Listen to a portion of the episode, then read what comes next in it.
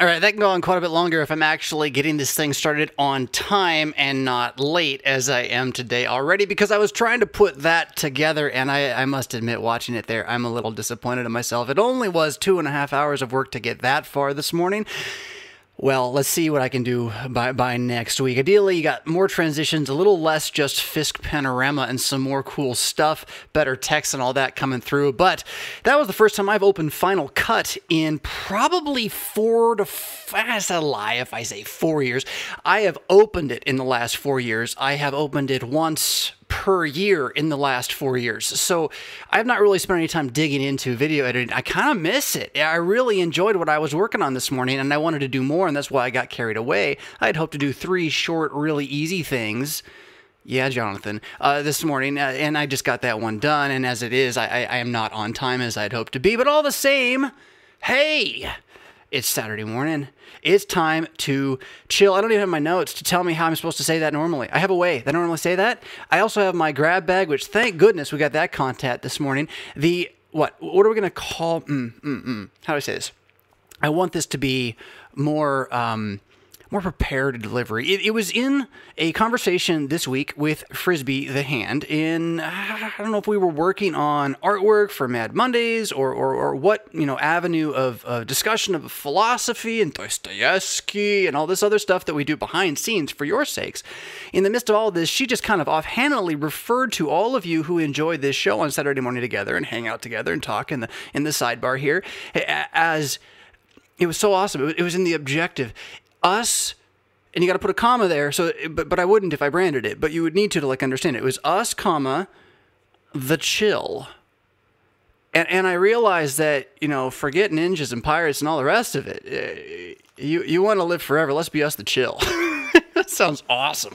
So us the chill. I so wanted to have an us the chill video this morning. That didn't quite happen but us the chill in you all and Frisbee the hand have put together a whole host of questions for me to dig right into this morning. So even though I am as not as prepared for that as I'd like to be, for the sake of the video and the music and all that kind of stuff, um, we got all sorts of content to dig right into, and we'll leave the polish for the opening number uh, for the days when all this stuff is is greased and, and ready to go. I did see those super chats as well, and just to say thank you, I'm gonna I'm gonna pull them in and see if I can answer these right off the bat here for you. So first off, we got from Ain't Paul coming in. He says, "Is it true that seminarians should not tweet?" I remember. Mm excuse me, I remember the first time I heard the word tweet, and I believe it was Chris Rosebrough on Pirate Christian. No, no, no, no, no. On on issues, etc. This might have been. It can't have been before. It would have been something like vicarage year, I think. Uh, he's on issues, etc. Talking about the word tweet, and I think. Chris, uh, you know, forgive me if I'm wrong by this, but I think you were skeptical of whether it would catch on. if I recall. And I think I trusted you. I was like, yeah, I think he's probably right. It's a dumb word. Uh, so whenever I see this, I still think of the, uh, th- that kind of feeling like it's never going to catch on. It may not have been Chris, may not have been issues, may just be crazy me, right? But uh, is it true that seminarians should not do this? Well, who told you that? And what's your context? Uh, here's the thing when I was in the seminary, we knew quietly and unspokenly that even though it was pretty hard to get kicked out of seminary, you had to try. You could, if you tried. And one of the ways to do it was to do things publicly and stupidly. And so anything you do on the internet is one of those two things automatically. And as on a given day, a given moment, you got a 50 50 of the other, kind of. And it kind of depends what you put your foot into accidentally. I watch guys really lose their path to pastoral ministry because on vicarage, some kind of random person just hated them. You know, and so so it, it, it, if you're going to go out there onto the Twitter sphere, just realize where you're at and the wrath comes down upon you for something you said somewhere and your connection to the seminary and the LCMS and all of the finances of whoever's funding whoever brings what? Protests and picket lines outside the seminary with your name on it. Just don't expect the institution to roll over and die for you. It ain't gonna happen. And if they can stop that from happening before it does they're going to. And so they're going to police themselves with some sort of regularity. And that's understandable. Does that mean that therefore you should not have a Twitter account or tweet?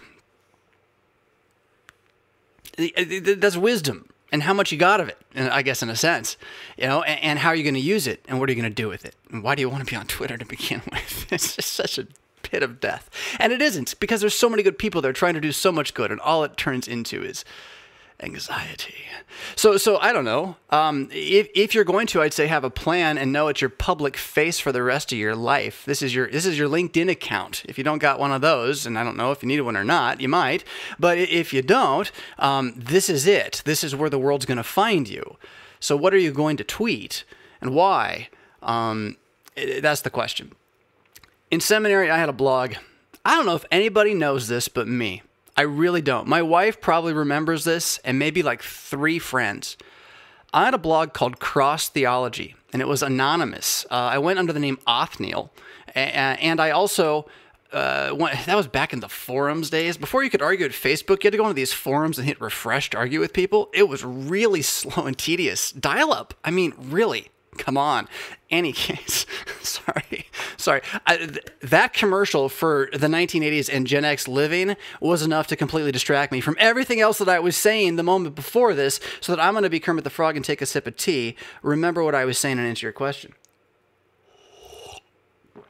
I had a blog called Cross Theology under the name of Othniel, and I don't know if anybody knew who I was. And I remember the day I closed it down and deleted all of it it was fourth year, and we were set to graduate. It was the week before, and word came to us, my class, 2006, Concordia Seminary, St. Louis. I believe this is public record, so I don't think I'm spilling beans here or nothing. I, I hope I'm not spilling beans. If we, I am spilling beans, then that makes it even worse. But uh, week before we graduate, right? Uh, week before call. Uh, have we? Is it call day already? Oh, I don't remember now. That's an interesting question for for my memory.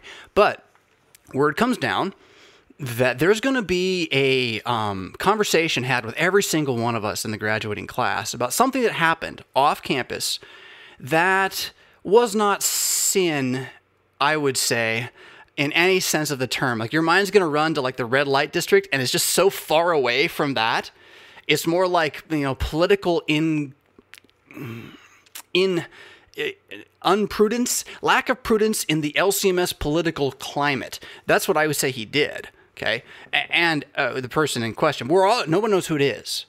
So there's this like moment where something happened outside of uh, our world as seminarians with a seminarian, and it brought us so that every single one of us had to sit in a closed room with two professors and affirm. Uh, I, I, can't remember if they made us vow or not. I was frustrated that it wouldn't just take my yes and no as an answer, but they made us affirm that we had not done this this deed of writing a letter somewhere, and.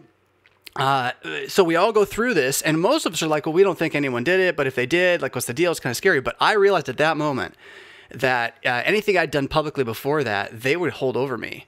And I went and I deleted, I deleted cross theology. There was nothing there but theology. Nothing but theology. Nothing but me applying what they taught me to the public square. But I just realized, you know what? I don't want a online presence that exists before I'm ordained. I just don't want it there. You know, even I think it was good. I'm I, am i am sad I didn't I, I, I deleted it. I wish I could go back and read it. Um, but you know, I remember writing about the uh, the paralytic participle something something and, and, like connecting it to like Greek pottery and then Jesus. It was like it was the kind of stuff that if you like me, you like it. And, and uh, in any case, um, but I deleted it for this this very reason. The, the the person who told you this is the reason I deleted it.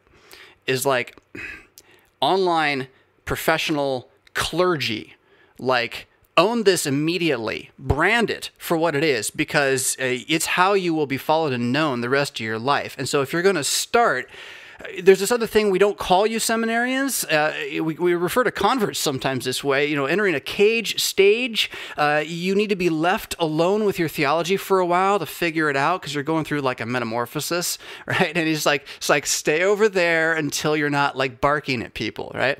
And uh, even even new newborn you know pastors coming out of the seminary, uh, really that's our, our biggest upward hurdle is to realize how to can I describe it this way again? I've done it before, and it's never offended people before. You have to think of a young pastor, and even then yourself here as a seminarian, you're a puppy. And if you don't know puppies, you should just go watch puppies sometime. They're really cute. What they do is they run around everywhere and are just cute.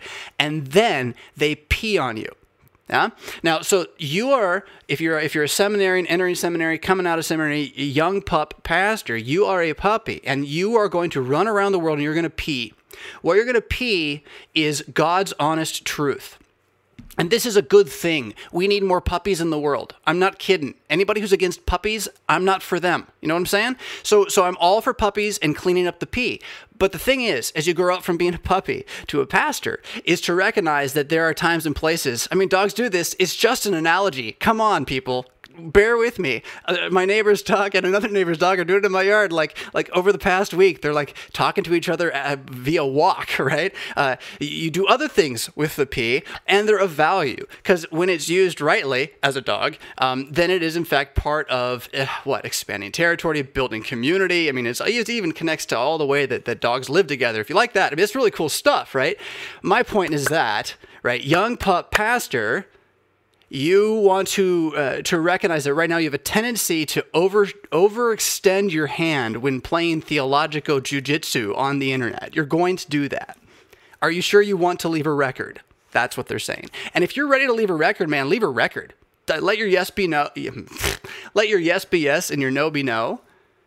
Don't hide anything in darkness. I'm embarrassed that I published anonymously. I shouldn't have. I, the internet was brand new. None of us knew what we were doing. But I, I, think it was wrong now to do that. I should have at least had my name publicly associated with the, the thing in some way.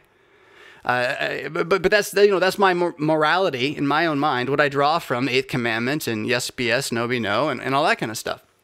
So if you, if you're ready to do it, do it, but do it with the wisdom of one who understands just how much of a wild west this is, even compared to five years ago.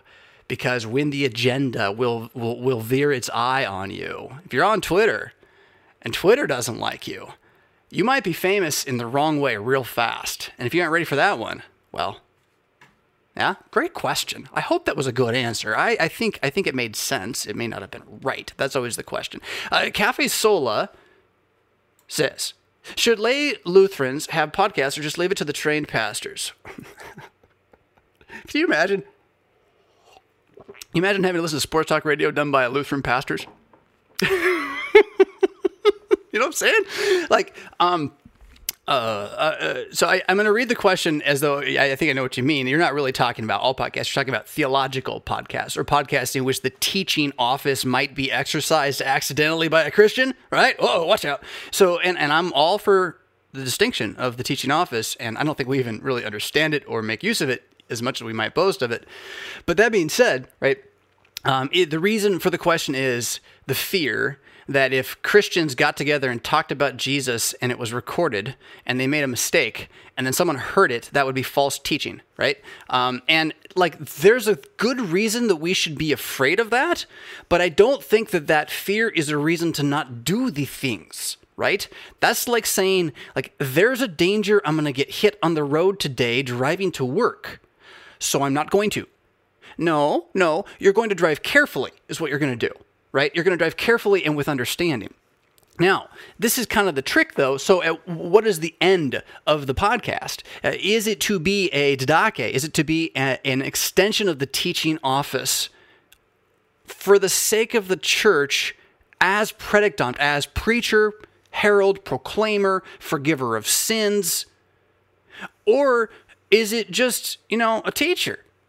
History, just cool stuff, and theology needs Greek, you know, uh, what the Bible says, narrative, exegetics, systematics. I mean, there are atheists who teach this stuff and probably do it kind of well, as long as you know it. So that's the question, right? Uh, how do you how do you distinguish between teaching and preaching? And that's one that I'll just have to say that we don't have a good history of that one, kiddos. Uh, here in this here, uh, what LCMS, or are we bigger than that yet? Um, WELS, ELS, how we doing? Uh, yeah, Eldonna, are you still watching? I don't know. So, so I don't know. Uh, Chris, the, the answer is you certainly can. Why are you going to? Um, it seems to me more interesting to not try to do a podcast about something that's not your thing. But see, if theology is your thing, well, then that would be cool. Do a podcast about it. At what point does theology being your thing convert from, um, you didn't see where I'm going here? uh, convert from uh, being a layman uh, to being one who needs to preach. And I'm going to say that we haven't made that the easiest path. And for good reason, but the hurdles we put in front of it now may or may not be actually achieving the ends we set them for. So, so what I want you to hear is you should not discourage yourself from pursuing the office of the ministry because you believe that means you have to leave where you live right now and never go back and quit your job and all that. You know, what you should do is just start talking to your pastor about, as the board of elders, how you could possibly follow the SMP program through the seminaries and, and then serve as an aid to him there where you are and uh, uh, put your hunger for the words into a, a thing which is in fact authorized to proclaim them. And at that point, you know, go do your podcast about just theology. But but what I want to say though is it's not like you shouldn't do podcasts about God or truth or the world or life and how you live that and how these things intersect. If you're a Christian doing a podcast about art, I sure hope you're talking about what you believe worldview wise with regard to your art. Even if you aren't trying to turn all of them into sales pitches for Jesus, you should at least be talking about redemption, you know, holiness and cleanliness and all the light versus darkness and the epic battle of good against evil and all that kind of stuff, right? So, um, to say that you couldn't podcast, to answer this question with like a no, you leave it to the pastors, is just so nonsensical. It's as good as taking the creed out of your mouth, which I, I think I've heard people make the argument in such a way that they effectively said that, right? That all you get to do is listen. A layman, I was like, okay, whatever. So, um, yeah, Chris, I hope that's a good enough answer for you. Uh, I'd say it depends, and it depends why and what and where to and what for. And um, you could but then maybe you shouldn't, and then maybe you should, and then actually not be a layman anymore too. And it all depends. Talk to your pastor. Yeah. Okay.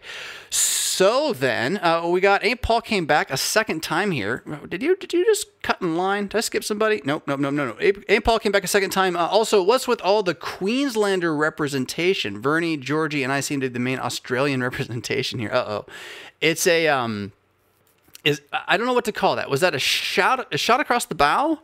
Uh, in Australian, um, what uh, uh, local rivalry? Is that what that was? That's kind of cool. So um, I don't know. My my Australian viewership base. I, I should have mentioned uh, Lutheran Church of Australia when I mentioned the other church bodies earlier. My my Australia viewer base, I think, is not small, but I don't really know I haven't dug into like who you are. But when I look at YouTube, it says like where I'm getting watched regularly, you know, U.S. and then uh, little Canada and then Australia pops up there, you know, pretty pretty big. So yeah, shout out down under and all that. I I, hmm, I don't want to be insulting, uh, but I could do it, but if I think about it, while I try to do it the first time, I won't be able to do it. I'll mess up. I'll feel embarrassed. I'll get that kind of hot, sweaty, flooded rush thing, and then I'll not do it very well. And so I, I don't want to, but I can do the accent, and I love it. It is it is absolutely a a gorgeous accent uh, from the moment that that uh, Crocodile Dundee, uh, and that wasn't very good. See, I knew it. I knew if I tried it, I'd be nervous. Um, from the moment that Crocodile Dundee, you know, came into my my what 1983 five year old life, something like that. So, you know, uh, I, I just, I've, I've adored the idea of Down Under. So, and um, oh, now I'm going to lose his name. Um, mm, I can't get his name. The guy who died, uh, the, the zoologist, also made a big impact in my life. Uh, that guy's had a huge mark on just the way I view the beauty and the hope of creation because uh, he saw creation with the eyes that God made for it. And I can't think of his name now. Um, his wife's still out there active, I believe, in in uh, TV and education through uh, uh, for zoology. So again, shout out to you Australians. The world is better for having you around. Uh, Ain't Paul says one more time. Oh, it was Pastor Feeney, and there's no shout outs to Pastor Feeney, although there should be. He does such good work. It's so funny, but nonetheless, we will not shout out to him. Darth Mick says uh, you once talked about a new kind of service you'd like to do an early sermon service with a separate communion service. Further thoughts? Yes, and then we'll dig into no more super chats for the moment and the grab bag from all y'all from last week. And so, um, would I? Uh, why would I like to do a, a different kind of service? One that has an early sermon service, one that separates it to a communion service. Uh, well, the idea is not that I would like to do that. The idea is that that's what the early church did.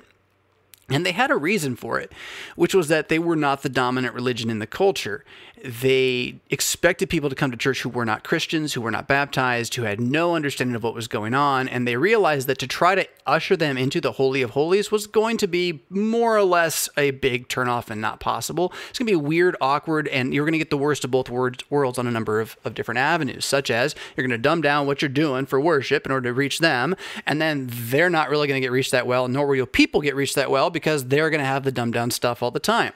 So, uh, they would usher out those who had not been baptized, which meant then, usually, as an adult at least, uh, would be communing that day as well.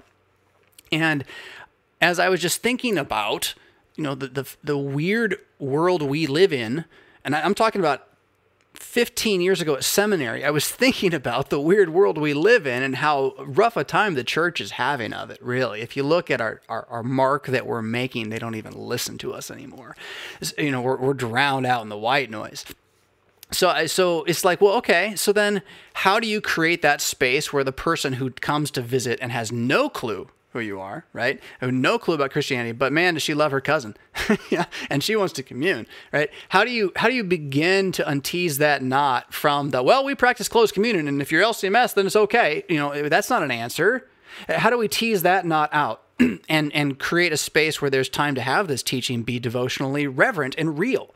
And the the answer to me seemed to be clearly, oh, the early church had it where they didn't have you come if you weren't going to commune and were not prepared to commune that day. And that was largely connected to your, well, being absolved recently by that priest, that pastor, whatever you want to call him. You know, it doesn't, doesn't matter. By the one who had the office of the ministry, you were under his care. You wouldn't just walk into that communion service without having announced that you were going to be there or that it was known that you were going to come there.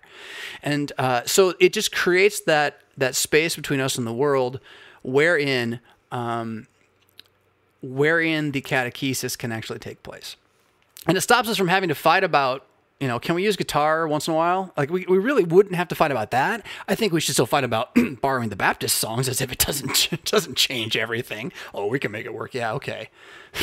it's just like I don't know. I don't even know what to compare that to. In terms, it's, more than square peg round hole. Um, uh, anyway, it's for another time. But um, some Velcro comes to mind. Velcro and glue come to mind for some reason.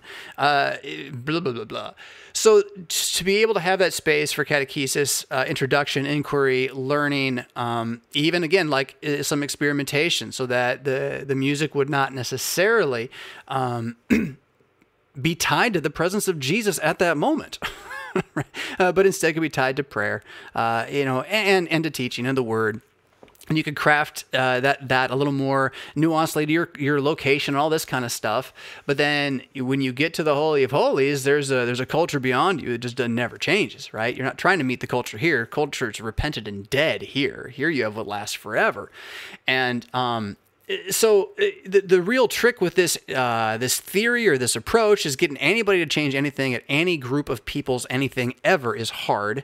Is doubly hard if you don't pay them, so you can't tell them to do it. And so it, it'd be one thing just to move the service time. You want to actually separate one service into two, so people come twice on Sunday. This ain't ever happening, friend. So as much as I've thrown it out here this morning as an idea to like bat around and think about, and it's kind of interesting, and it's like that's what the early church did, and there's precedent, and actually all makes a ton of sense. This this is unrealistic. This is a pipe dream that is just is not going to happen short of something like into pandemics compelling us to meet, say, in secret or something. You know, I don't know. You know, but outside of that, I just don't see it happening. People aren't gonna they're not they're not gonna change to get more. Which should put your uh, your finger on the, the temperature gauge for the problem, don't you think? If the problem is there's too much word of God this morning, I gotta get home. You know, so if that's what's really going on, we have a problem. Houston, I don't know about Houston, U.S. Christianity, we got a problem. so, um, but that said, I, I, don't think that you get the solution by ter- making up a law based on a tradition that seems logical.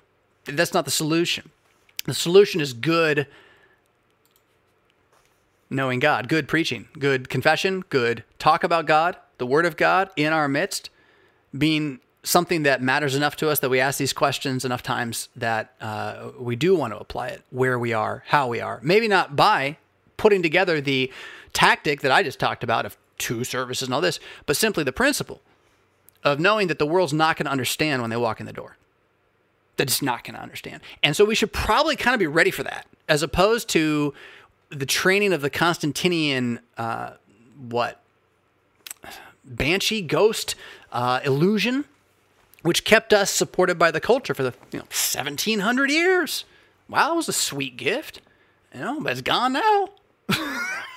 so you know, that's that's where I'm at. That's where I'm at. Um, I, I, don't know if it's really the answer, answer, answer, but it certainly um, is um, uh, is is wrestling with the real problem and seeking the solution in the belief that history has been through something like unto this before.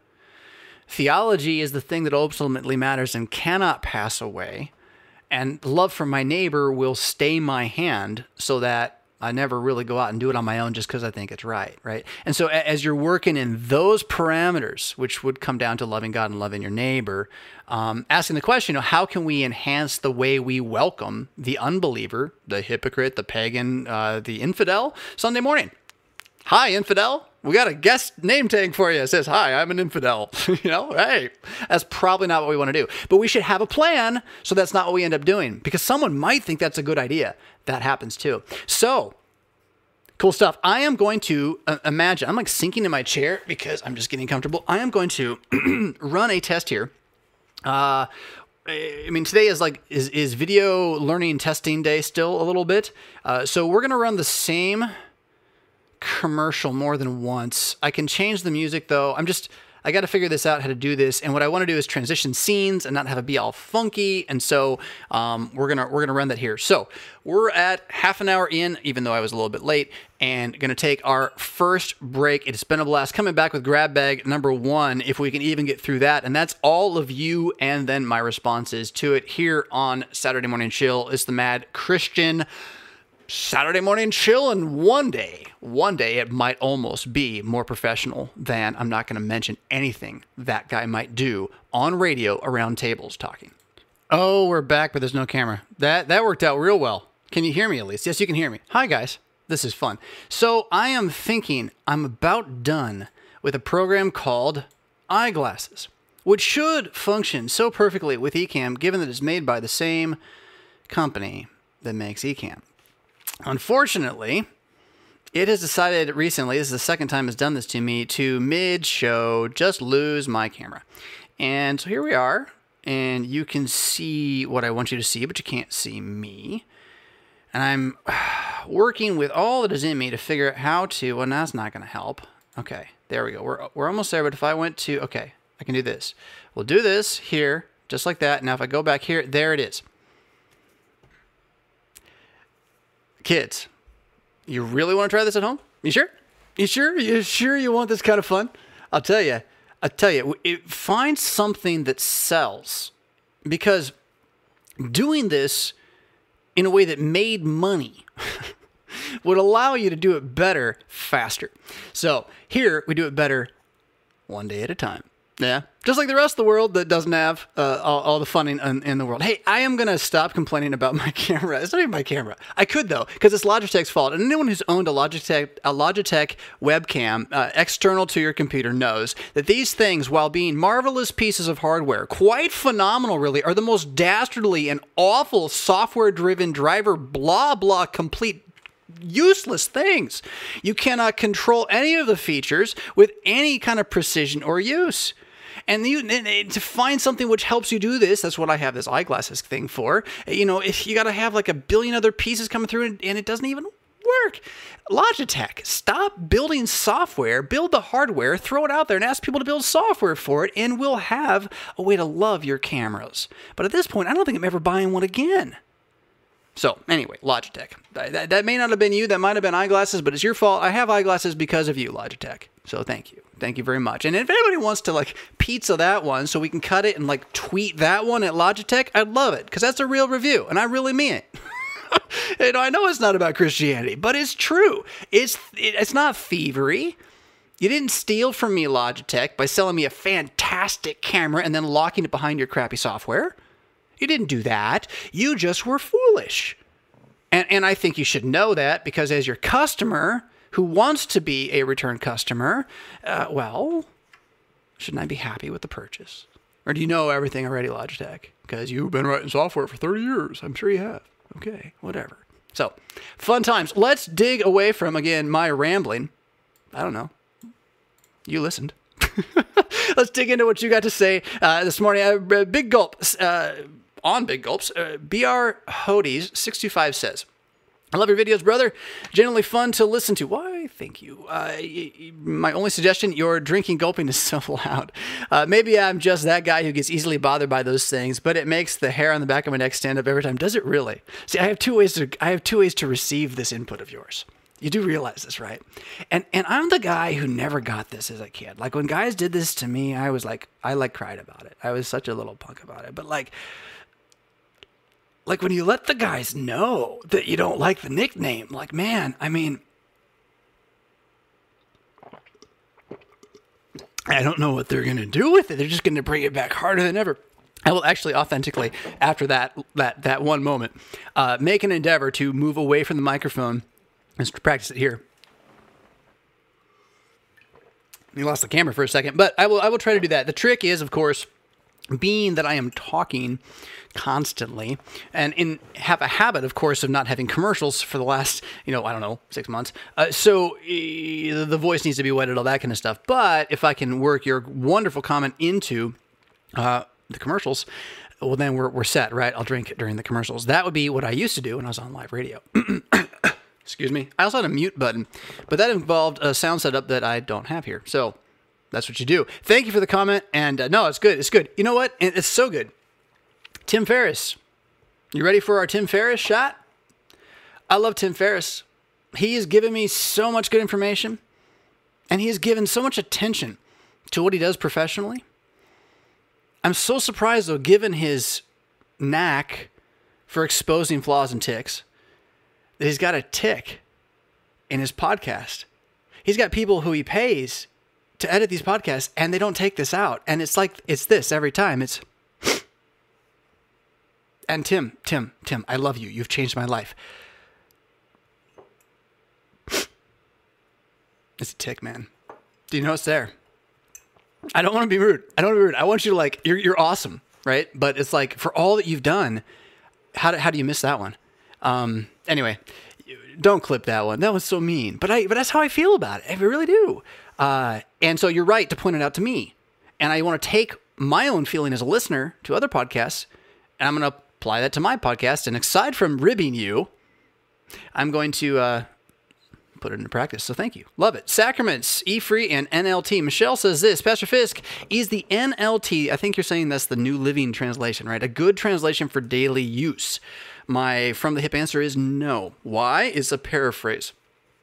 Uh, that means that it is basically an editorial commentary on the text, which I'm not against on principle, but it's a really bad one because of who did it. How do I know that? Because of who did it. Uh, they're Protestants. They're asacramental. They, they can't really do it right. Uh, being asacramental makes you an historian. You're going to get the Old Testament, its typology, and it's pointing to Christ entirely wrong. And, you know, there you go. So it, it, I would say go away from that. If we had one that was good, I'd recommend it to you. We don't. Um, and so you instead want to move toward what you call a dynamic uh, dynamic equivalent. Uh, NASB, is that right? Yeah, I think that's the right one. Uh, and NKJV, those are two good places to go. New, new, no, NASB. What's the one? There's another one Wolfmueller always recommends, and I don't, but I'm trying to. And if it's not NASB, I did it wrong. So you can correct me in the comments if you know. Uh, she also asked, can someone explain the difference between evangelical free? and Lutheran. I, it depends on the evangelical free a little bit because one of the points of evangelical free is that you're whatever you want to be. You know, it's proto or pre non-denominationalism, right? They hadn't yet quite gotten to like saying we don't have uh, denominations, we're on our own, but they effectively were acting like it, and, and it means that that you know we are evangelical, we're we're not Roman Catholic. Doesn't mean Lutheran, it means not Roman Catholic. Uh, and then free would mean that we're not tied to any body except ourselves. And that, that movement and that group is huge. But by and large, they're Baptists. They were. Uh, I think by and large, they're liberal now. And by that, I mean like Bible ain't true kind of liberal, but not always. Again, because it's going to have a lot to do with the pastor and the history there and all that kind of stuff. So um, it, it is like a post or middling Puritan congregationalism uh, and then on your way into Billy Graham revivalism, like somewhere in there, as Protestantism is rebooting itself a billion times a year, every year to try to get everyone's attention, um, somewhere in there, you get evangelical free as a movement that's like a big push in that, but then ends up being part of what goes, if I'm not mistaken, goes a bit liberal. Is that right? Or are they the pushback against the early, early liberals, like the 1920 liberals? That's it's a it's a bit of a shadowy spot in my in my history, but there's a there's a tie into a a, a point at which the what you might have thought as the Bible believing Christian groups, um, in their denominations, churches, whatever, began doubting the scriptures' veracity, questioning the inerrancy of the scriptures. And the initial evangelical movements, some of them um, in America, Billy Graham again, uh, were part of a pushback against that. Uh, Christianity Day today was a pushback against that. It's a magazine that came out and at one point was about keeping Christianity conservative. Whoa, how the times have changed. As I say that, the times have changed, have they not? Yes, they have indeed. But all this said, I hope that helps a little bit. Lutheran would be not any of those things, it, it, like like radically different from that. Uh, in a nutshell, Bible believing, but like you'd probably think we're Catholic if you walked into our church, and it's a lot of explanation. There's a really great video with a guy named Will Weedon uh, and the one hour Bible man 15 minute something 15 minute bible hour is very clever i just got it wrong i think it's 15 minute bible hour um, so so google that if you want to get like the the the, the lowdown on lutheranism in in a uh, you know shot in the arm kind of thing um, and uh, and then apply that to what I said to Evangelical Free. There, she also asks: Our church says baptism is nothing more than like our wedding ring. Is this true? That it's just a symbol? So, um,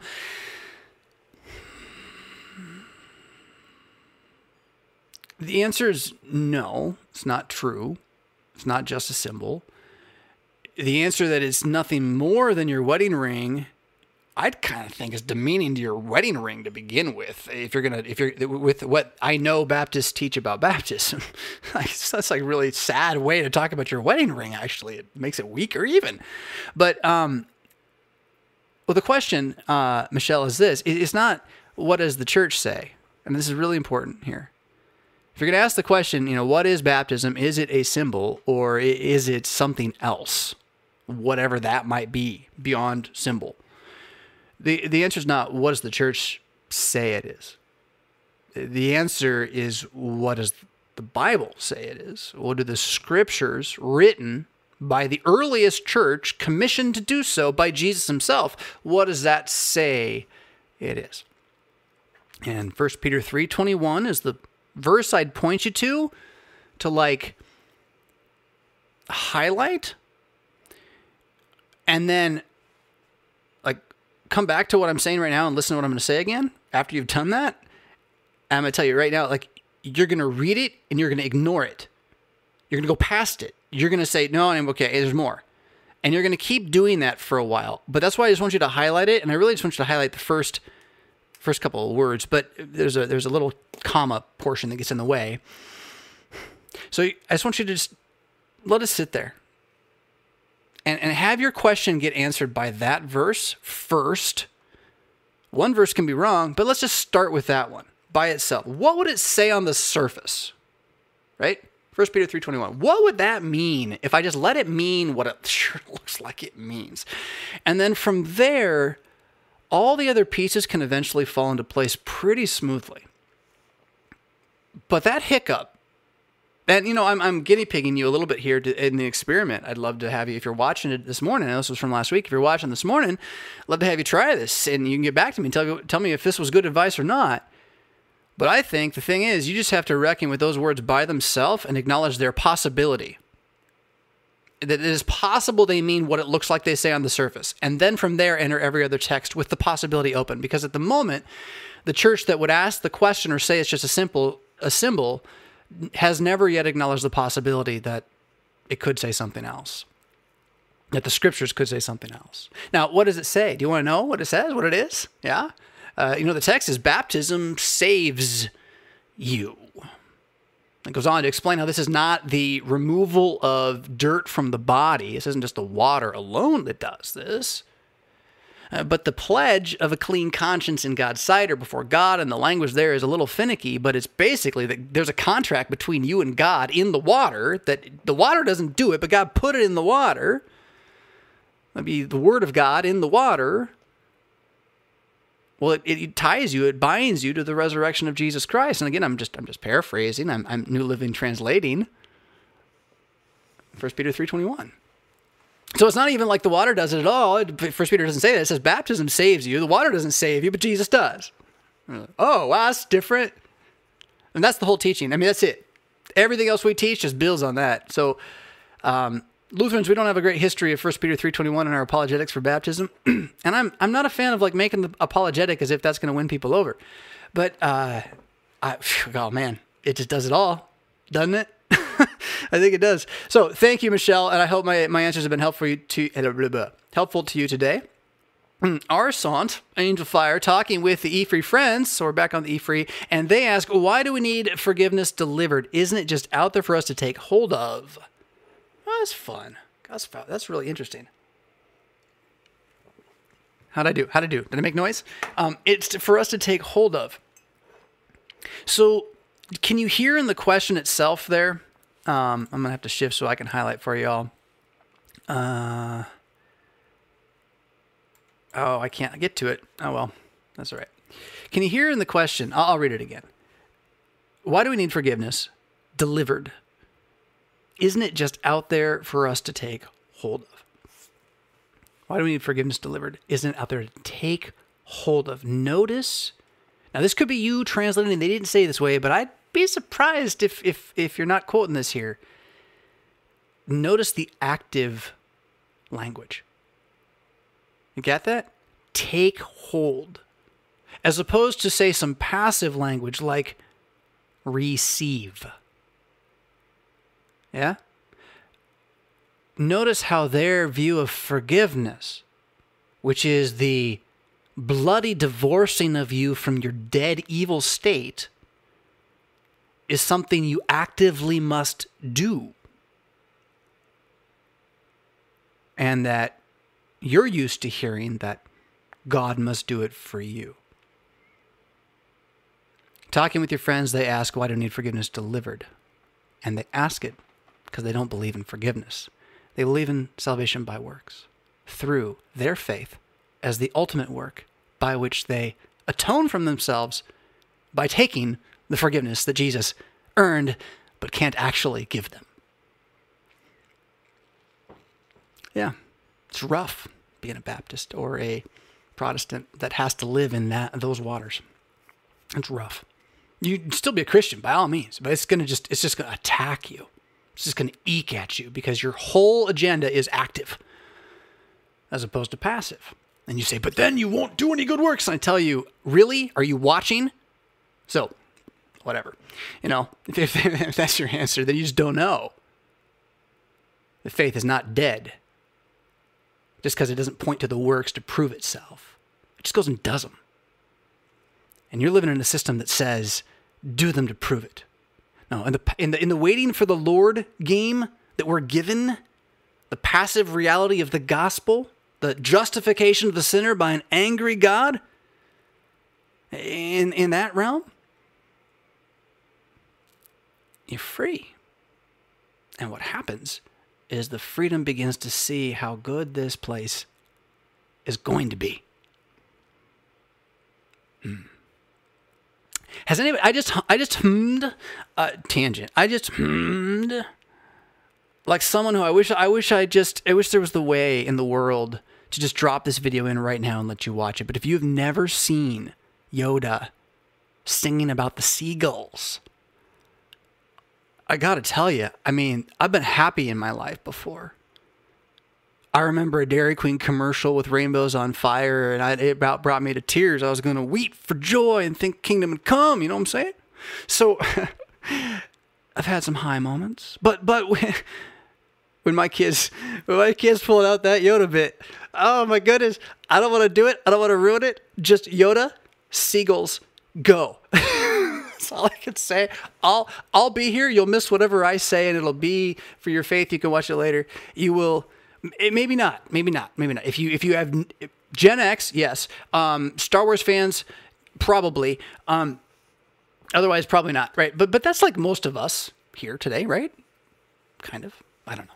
So if, if you don't have any sci-fi Star Wars background, just ignore what I just said. But if, if you do, I have I have never laughed with such like I've cried laughing at like Joe Rogan, know, like in, in pain, like he's so funny and I can't stop. Like it wasn't that. This was just like like a childish frolicking. Like who is the angel from heaven who divined this genius that will forever please me?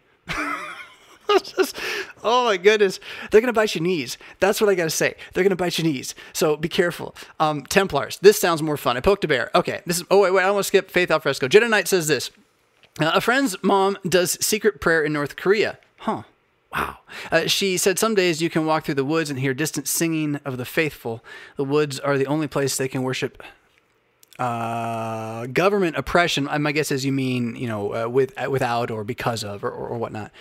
Um, yeah, it's rough, man. Uh, that that that's there and you hear that it inspires me.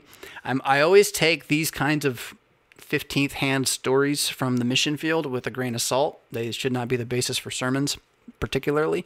Uh, they, they often were, are, I don't know. Uh, so, but, but it's without question to believe that there are Christians in the world that are ex- experiencing this. And then why would we doubt that the Lord is in North Korea? Why would he not be? He is in all nations. He is after all nations. So, yeah, what a thing. And to believe and see what it is and to watch what's going on. I, mean, I didn't even look at the story about uh, uh, what's his Un's name. Sorry, I don't, I can't remember them all now. I know they, you know, he liked movies and he was a tyrant, and the next one's to be a tyrant. But, um, you know, they scrubbed his name. Like the the next tyrant is somehow purging everybody, which is normal in a, in a totalitarian regime. Um, but I didn't even you know, go, go dig on that. What, what, a, what a place to live in. So, so for like, how long has it been? 15 years? since his dad died, something like that. And all this time, everywhere is his picture all the time. He's your savior. He's the divine leader. He's the prophet of God who runs your country against the evil whatever. And, and thank you, China, for defending us and our nuclear uh, aspirations. It, so this guy who is just everywhere, like he's he is your prophet as a nation. He dies, and then he's scrubbed. Now, if true if they can do it, I can do it. And uh, if true. So it was a headline in the feed. I don't know. What do you think? That's kind of nuts. Can you imagine trying to be a Christian under it? So forget whether it's true or not for a moment and imagine being under that. You just watched the one you've been told your whole life, the divine leader, die. His brother's suddenly divine leader now, and everyone's supposed to listen to him. Um, uh, oh, by the way, you're a Christian. What a place to live. God have mercy on him. Ah, wow. We we see so narrowly. To the Templars. Josh Radke says, uh, What killed the Templars was one part political and outside their control, and one part syncretism in France, which was their fault and we should learn from. So cool. I would still like to emphasize that the, the they in Templars probably should not be ascribed to their entire historical tradition or understanding, but at a certain time and place and connected to power and development. So that would be, it's kind of like trying to talk about the LCMS as if it's a thing. It's not a thing. It is a organization that has moved through time and it is different now than it was. And sure, can the seeds of destruction be planted in an organization from its founding? Yes. But can they come in from the outside? Yes. And so I'm just not going to throw like like when we say and you're not trying to be sloppy, but this is my concern with the argument, right? Because I think this is kind of the way the argument goes. You know, it's their fault well, which ones? Because the guy who founded this thing, I'm just impressed with this guy. He got like nothing out of it. he just died in a, not in obscurity, but without seeing the success that would come. And uh, you know, was he all good? No, I don't think he, he was, from what I'm recalling from the book. But but uh, he gave his life to protect people, and he died for it. Like it's like how can you how can you not be inspired by that. And that's the guy who starts the thing as the, you know, the poor knights of the temple. And all it is is we're, we're the poor knights who are at the temple. Down in Jerusalem is us. You know, and, and like to say that somehow, uh, you know, to evoke them is their everything that came after them. I, I get it. Sometimes you get uh, branded mm, uh, with uh, implications. Heaven help us. The swastika. It should not ever be printed again. Um, I bet you it does get printed within. Uh, I mean, clearly the neo Nazis are going to print it, but I bet you within uh, within the next fifty to hundred years, we're ignorant enough that it's just happening. I mean, there already are people that are that ignorant of World War II, and and so I mean, lots of them. So it, it whatever, you know. Uh, but but we don't have to be ignorant of it. These Knights of the Temple were just that. They were just guys helping out, and uh, so uh, I just I just don't want to blame them, even though the organization that was effectively a bank by the time it was destroyed. Um, certainly, you you want me to? You think I'm going to sit here and defend a, a 400 year old medieval bank in in its uh, hostile takeover by the nobility to get the money? You know, I know I'm not going to. I don't care, right? But that's not where they came from. That's not what they were, and I don't want to be them. But the idea is inspirational, I think, and you can disagree with me. That's cool too. Speaking of inspirational, can I tangent here for just a moment? I'm going to show off. I was so grateful that I was given, I can't even really show it to you. I'll tell you first. I had uh, an age event recently. Uh, I, I ceased to be uh, under the mean, if you read about it, and I became over the mean, if you want to average the mean. See what I did there? For, uh, for human existence as a male under God's fallen and our fault creation. And uh, uh, with all that happening, that then brought about the ritual expression of of gift giving, which is this alien thing. I don't understand it, but the alien species that lives around me, called humans, they all do this thing where on the day that they are brought from being alive but really in wet and ingested to being alive and breathing on their own, uh, they then remember that day by eating sugar and wheat and eggs um, and uh, mixed up really well, a lot with more sugar, and then and then giving gifts. So we didn't do the first part, although I did get a marvelous uh, dinner of. What was it? It was like a white American cheese fondue with pork rinds and steak to dip in it. Oh, that was very nice. Um, and uh, and then I was given a surprise. Uh, some of us, the chill, were, were kind enough to to throw me some T-shirts. Uh, my my beloved I let a few of them know, or one of them know, that I was getting low. They are wearing thin, and that also um, I, have taken a hankering recently to my my patriotism, uh, and so I, I, got these great shirts, and I can I can't. Oh, hold on, I can show you here. It's just one of them. This one's from Ranger Up, which Ranger Up's a great place. Um, you can see. I'm just going to stand up here for a second. I love it. Red overall American flag uh, as a design, but you've got muskets and We the People. Where is it? Right there. We the People here on the side. Um, so I uh, I got like seven of these. Ranger Up is a organization that I believe does work to support vets. Most of the shirts I got were from those who support vets. It was inspiring to me, and I continue to find a a newfound, I don't know, uh, childhood joy in my patriotism. You know, I I didn't think about it a ton until a couple of years ago. And then more and more I've thought about it. I don't like the political climate of what you get on the internet and on TV. So that's not really even what I'm talking about. Uh, I'm just talking about loving the fact that I live in this country. It's not about making America great again. It's about the fact that America is just not really a bad place. It's a pretty good place. It, it, it could just stay this good for a long time. And I think most of us would be pretty stoked about that compared to some other options that have been out there in history. So I love that. And I want to retain that. And I love that it was given to me. And so even if it's going to be stolen from me by some totalitarian Googleplex regime that has who knows what and who knows why and we all die and blah blah blah and son uh, what is her name Cortez and blah blah blah and fire and and Congress.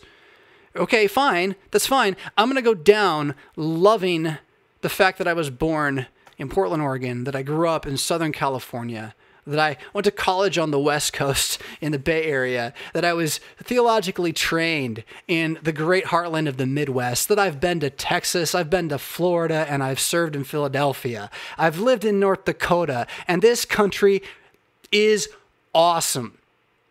So I'm thankful for those of you who got me the shirts and I'm proud to wear them. I do not want to mingle my theology with my patriotism. I have no intention of doing that, but I am going to be thankful with my theology for the patriotism that gives me the freedom to do it. And I'm not going to hide that because you're afraid I might accidentally lead someone into thinking America's an okay place.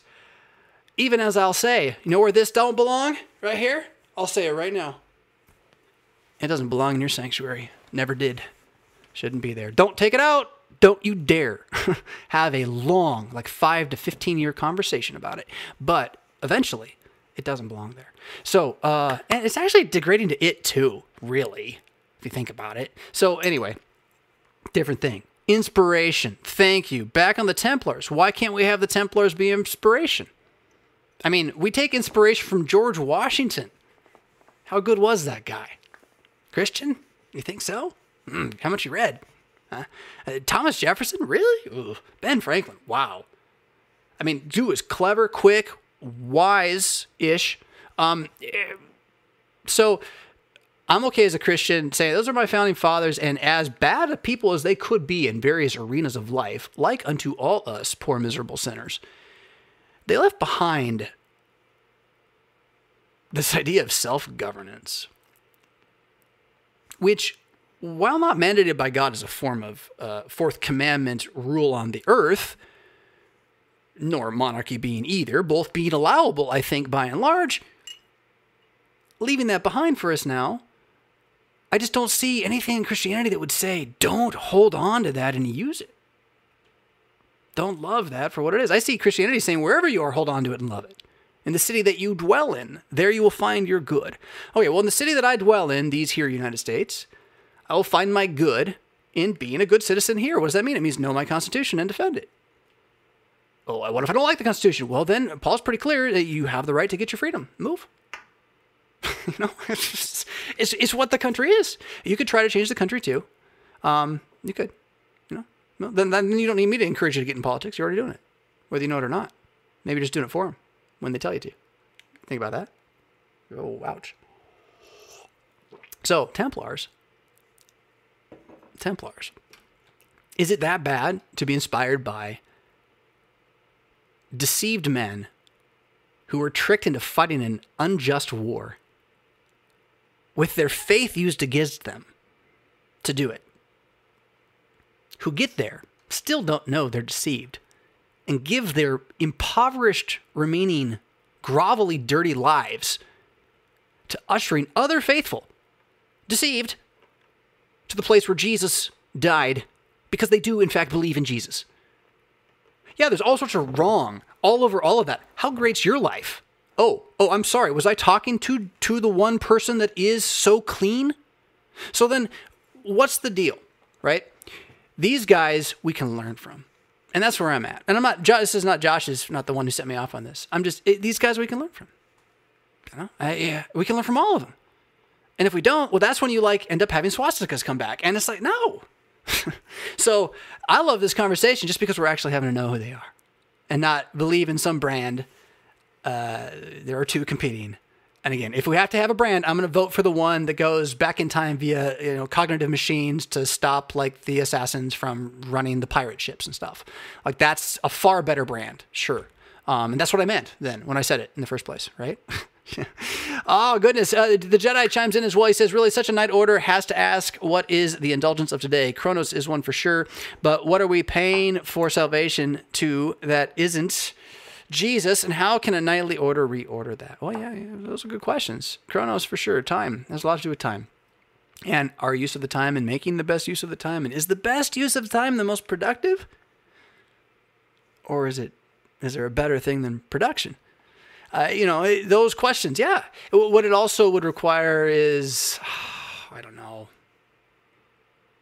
I do know. Hang tight. I got to think it through more still. But I'm with you.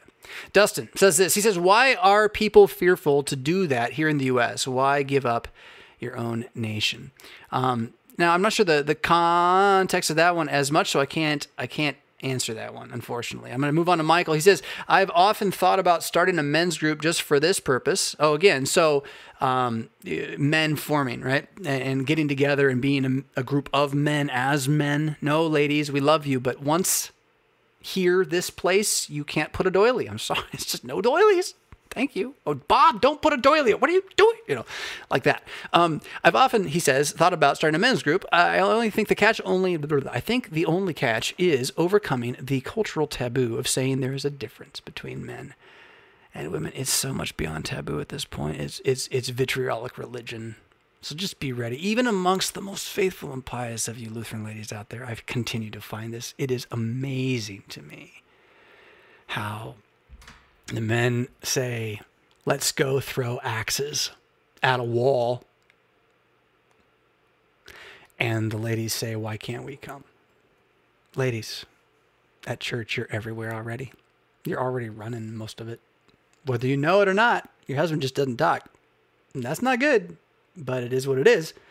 And um, so yeah, a men's group. It, that's the that's the trick because I've done this. I'm doing it right now. It's like, oh, we need a place just men, only men. The women can't go. And like they go, why not? And then I say, well, you should realize this is the only place you're saying why not. And then why not? right? No, me too. It's like, really? You know, are you gonna go there? Really? Like, is that is that with cis or can guys like be guys? I'll tell you this. I know this for a fact, and you can hate me for believing it. All facts are believed. You know that, right? So, uh, you know, I know this for a fact, and you can hate me for believing it. It's my own personal experience, eyewitness te- testimony.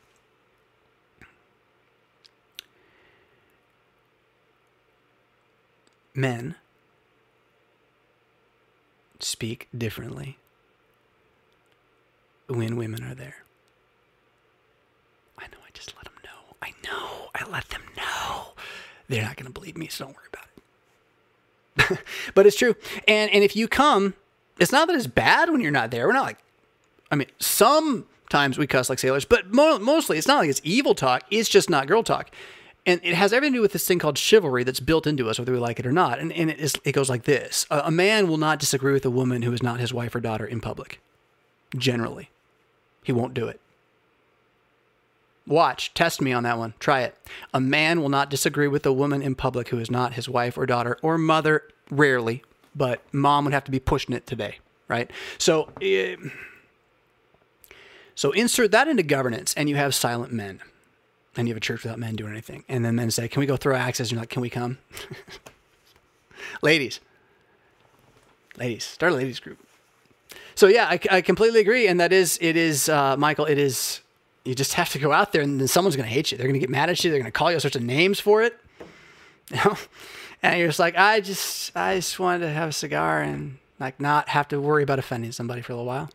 no, because guys don't want to offend ladies. We don't. We, we we care about you, and we realize we talk funny sometimes and don't make sense and say stuff and like you think it's a certain thing, and we're like, oh, I didn't mean that. So like so like we need a space where we can just like not have to worry about that for the moment. Because if guys are going to get in a fight, they're just going to fight. you know, and that, and that can be refreshing even if it's like with paintball guns and stuff. So uh, you know, let's move on. SM chill. Uh, no, let's not move on. I sat on my vicarage. I have mentioned vicarage twice in this show. That is just gross. Um, I have on my vicarage. Uh, sat in my living room with my newborn child, either on the way or about to be on the way, firstborn, and my, my father. And remember a, conversation in which I tried to say, Dad, you know, this man and woman thing, and I use the phrase man and woman in Christ, this man and woman in Christ thing is bigger than you think it is. And you're advocating, you know, women lectors and even women pastors and all this other stuff. And, and you, I've been grown up kind of watching this move and I see where this is going and we're going to have a really different view of marriage here in a little while. By the way, this is this is 2005 by the way. And he's he said no. Maybe maybe that's there's something like that coming, but I just don't see it. 2008, 2011, no. How fast did it change? How fast did it change? so I in, in, in that time, no, I'm what 16 years a pastor, something like that. No, it's more than that now. I don't remember. I don't, doesn't matter. 15, 14, um, more than that. In all that time, um, the change in this fight has been stunning in that it's gotten worse constantly. With the uh, the Obama Rainbow White House, there was an immediate blowback that I was I welcomed. So I didn't any longer have to say this is going to be bigger than just man and woman. and and just have people stare at me like I'm Cassandra because that's usually what you feel like when you're talking about this. And, and if you don't know who Cassandra is, well, see, that's kind of the point, I guess, maybe. So so I've watched it move from where I, I was Cassandra to now I talk about it people like, oh yeah, marriage. Marriage is important. Marriage, marriage, man woman, marriage. And yet, same culture. Hey, men's group. Why? Hey, the young men need to be acolytes, not the girls. Why? What? Are you are you a bigot? Do you hate women? And even if people aren't saying that, they're thinking it, they're feeling it, it's in the water. So, so any effort that you have to try to start a men's group is going to run into this challenge. And the only answer, men, is to be men and not whine and run away from your wife when she gets upset with you. So, we all got to put these pants on, I think.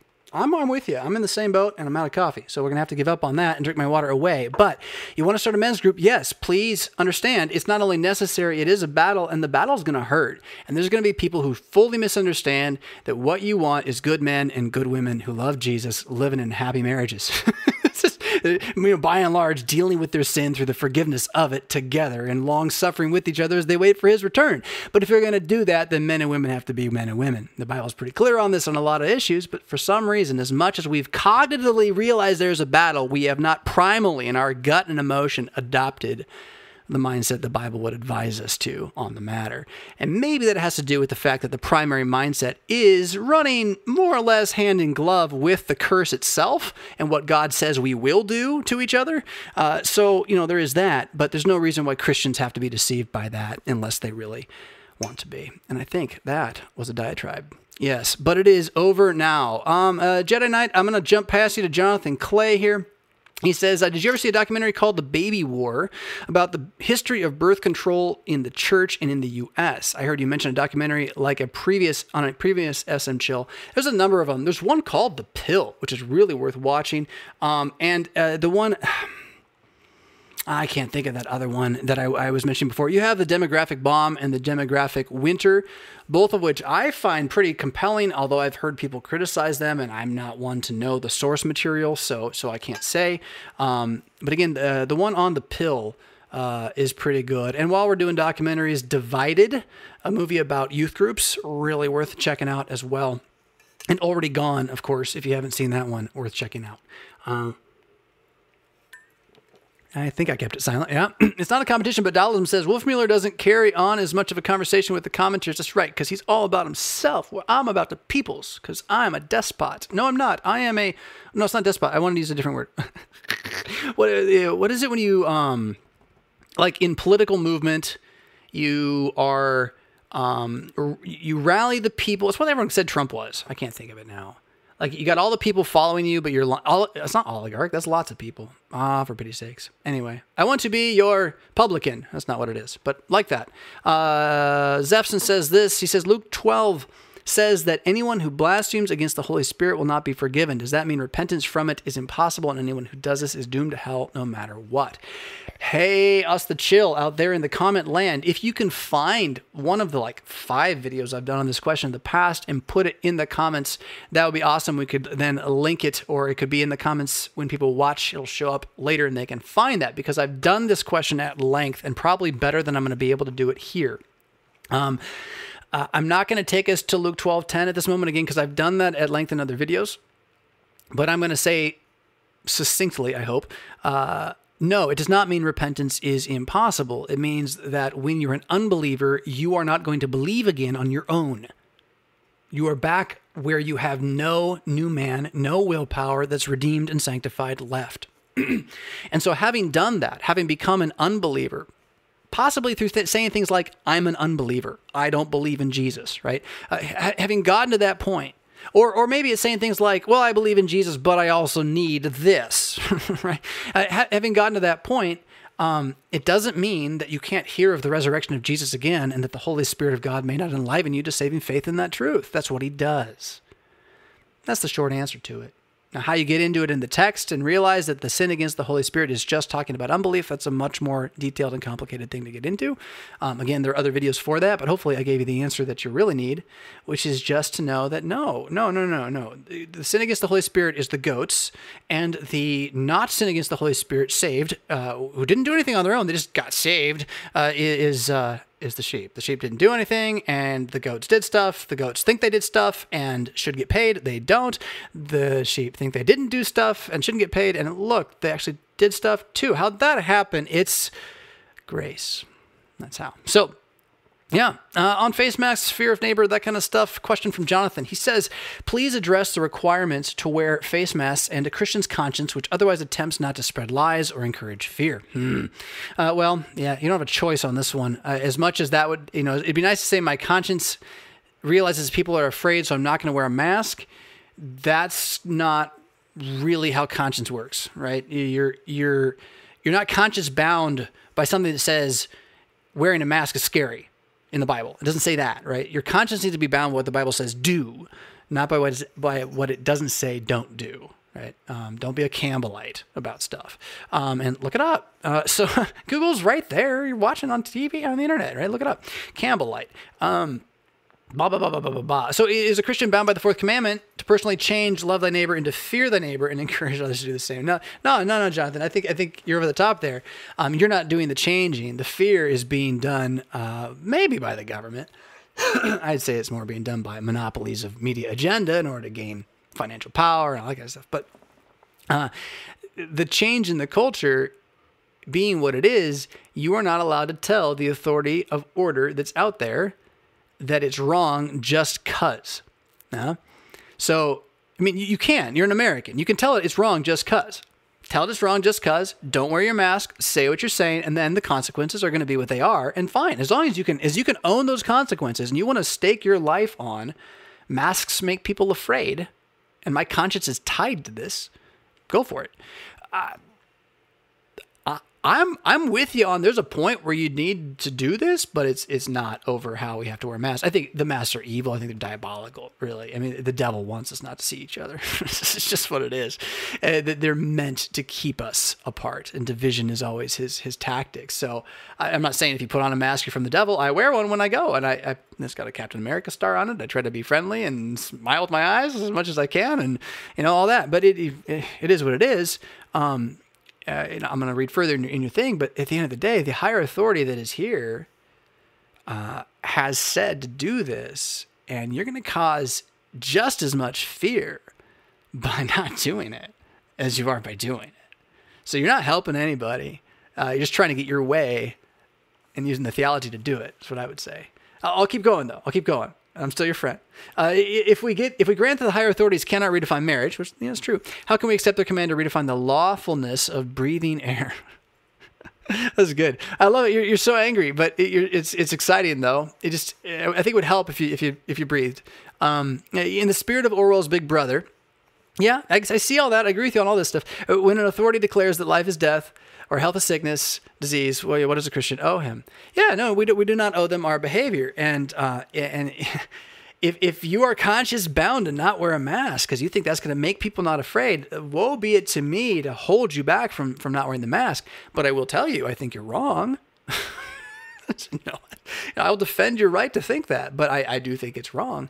Uh, I do not think it is Orwellian that in a time of um, actual pandemic epidemic that the authorities that be would tell us to do more or less what we're doing now.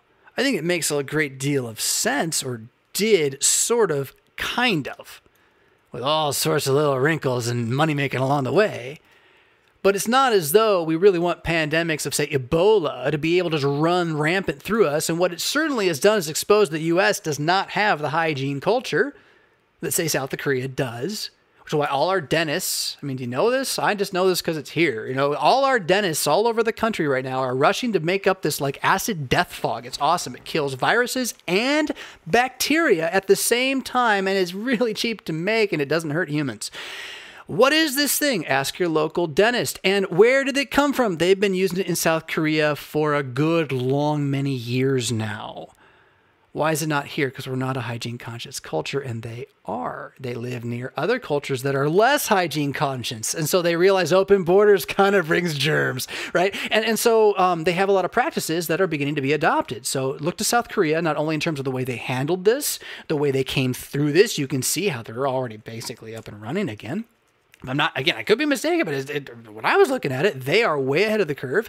Um, it hit them far less difficult, and all the, the the resources say because they they practice this stuff. If people are sick in their culture, they wear a mask when they go out. It's not that you wear a mask to not get sick; they wear a mask to not get other people sick, and everyone there knows that, and they do it, and it's just assumed part of their culture. We don't have that. Yeah, we don't have that. And I've, as a pastor, I've been there and watched the Sunday school kid get dropped off, and he's sweating. That kid's got a fever, and he's snotting, and he I, he grabbed me. Now I'm gonna shake your hand. Oh, so so like, I don't think it's bad that we're being put through this, and and I think it's good that the government as an authority in a in an emergency would say, okay, we're gonna try to say do the right thing.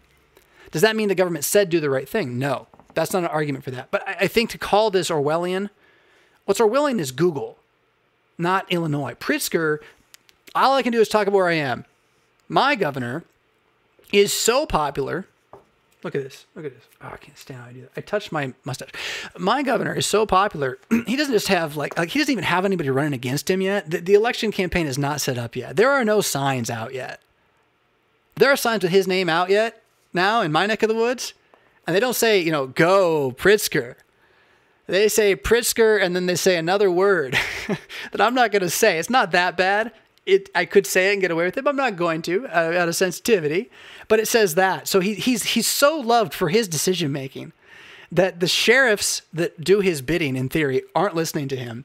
And people are campaigning against him without having anybody to campaign against him already. This is how marvelously un Orwellian this is.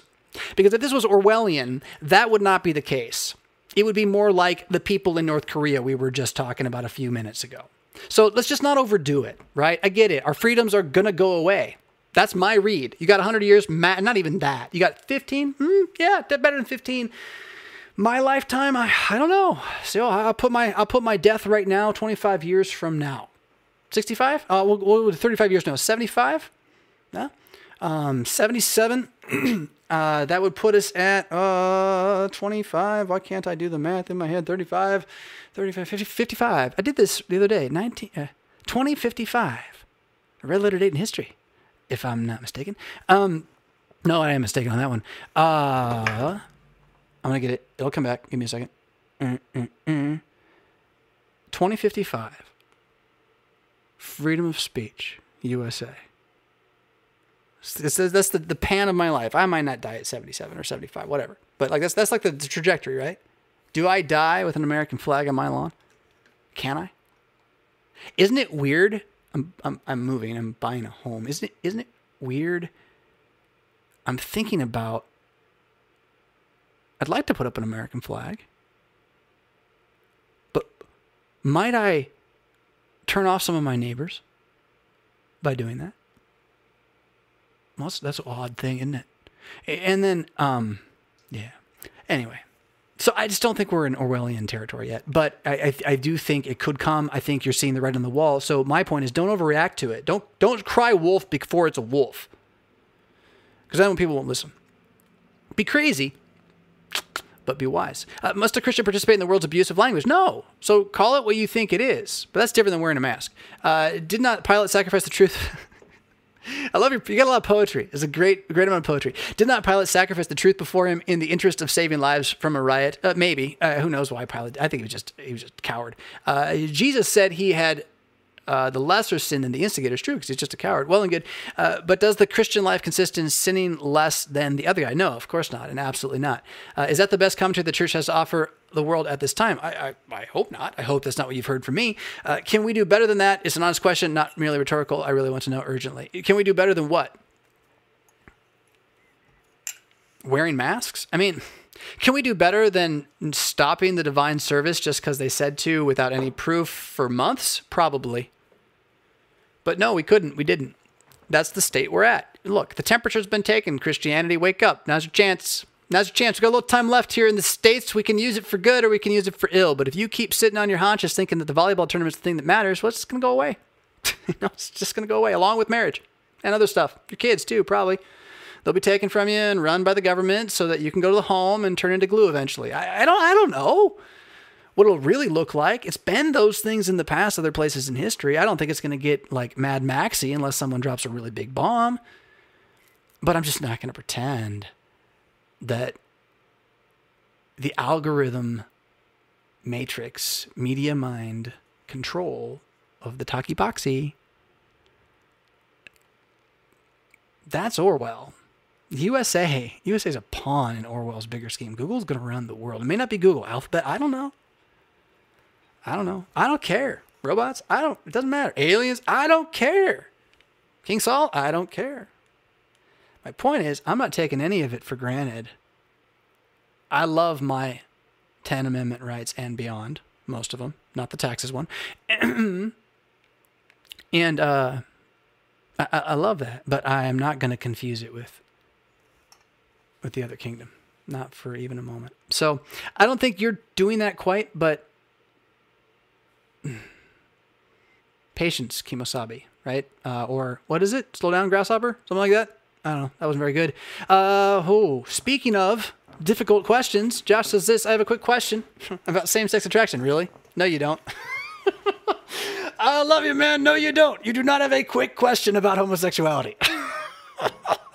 Nobody has a quick question about that. Uh, so we have a, a complicated question about same-sex attraction and relationships in the Catholic Church. Big C. So you're talking the Romans. Well, I'm, I'm not one. Uh, in which I entered after leaving both evangelical churches and atheism. I was told that although same-sex attraction itself is not sinful, that homosexual acts are considered mortal sin. Is it the same in Lutheranism? Why or why not? Uh, no, we don't. We don't even pretend to diagnose and split hairs between which sins are damning and which are not. We recognize that the moment you think you're going to save yourself by what you do, you're damned. I mean, really, and you ultimately, if that's really what you believe, you're going to die on that hill in Judgment Day. Well, you're going to die on that hill in Judgment Day. And then if you've got some sin and you hate it because it's sin, it's evil, but you believe Jesus, you know, dealt with it, well, then that's that's covered by the blood of Jesus. And that would go for both the intellectual, the emotional, and the physical sins which which take place in you as a person. To, to think that somehow the emotional sin isn't really sin, but the physical sin, well, that's really sin. I mean, how Gnostic you got to be? Yeah? Or is it anti Gnostic? I think it's both. Platonic, at least. So, uh, all lust is damnable. And ladies, you lust after the guy's persona and behavior more than his body, but all lust is damnable. And if you act on it, it hurts people. That's what Lutherans think. We believe that there's forgiveness for all of it. And because of that, the damnable within for which I continue to receive sustenance in the body of my Lord Jesus Christ. And for me, it is not the one you confess, let the reader understand, though my own heterosexual version of it. In the freedom of knowing it's damnable. I don't want to act on it. It's gone. It's free. It's not there. It's there, but it's not. It's Christ's now. He owns this. That doesn't mean I don't fight it, I don't feel it, but it does mean that I'm going to say, I'm not going to act on it, not because I'm going to get something out of not acting on it. I'm not act on it because it's wrong. What I want is wrong. I am wrong. Lutherans say that. I am a poor, miserable sinner. Roman Catholics don't really say that. It's always been Article 2. I mean, we say Article 4, justification, stands or falls, all that kind of stuff, but really it's Article 2, original sin. And really that's Article 18, election, but those are so complicated as if justification's so clean. Jeez. It is actually, that's the point. But see what I did there? Oh. So yeah, um no, it's not the same as us. Why not? Why not? Um, because you are damned for being who you are, born of Adam, and you are saved in Jesus Christ, and all of you, including the damnable part, is is saved. So uh, since we have died to sin, let us no longer act on it at least with impunity. Yeah. So glad you talked to Pastor Green of Emmanuel Lutheran Church, Trinity Lutheran Church, Cincinnati. That is awesome. I'm going to cough away from the microphone. Hold on. I'm going to get um, a drink of water away from the microphone. Hold on. Sometimes I feel like I'm in an echo chamber all by myself, and then look at the comments. I'm like, yeah, no one's talked for a while. It's 88 still watching, but I don't know. Are they even aware. So, Mother Church, uh, Lynn says this uh, though listening to different Lutheran pastors preach online these days, through that, not though, through listening to them, I hear concepts that are new to me and wonder how biblical Lutheran they are. For example, the idea of mother church. Is this a true teaching? To what extent can we Christians consider the church as our mother? How does it fit in with the more familiar teaching of the church being the body of Christ? Thank you for your past answers, and may the Lord bless you and your work. Um, just on the first part about hearing new concepts to you and wondering, yeah, I I I wouldn't be rich if I had a penny every time someone told me this, but it's been told to me enough times. It's like I kind of feel bad about it, you know, which is, uh, hey, pastor what you're saying makes a lot of sense, but I've been a Lutheran for 70 odd years, you know, 30 odd years, 40 odd years. I've never heard any of it. I mean, I've, I've had that happen too many times. And it's weird. You're like, I think that was a comp. not really sure what to do with it, right? So, but it is true. Just to know this, um, every pastor the best pastors got blind spots and will not give you the full counsel of God. And when another pastor comes and teaches you and he is faithful, he will give you a part of the counsel of God the other pastor did not. Not because he didn't believe it, he just wasn't talking about that part right then, right? Or it wasn't the way he processed or understood or remembered it uh, and confessed it.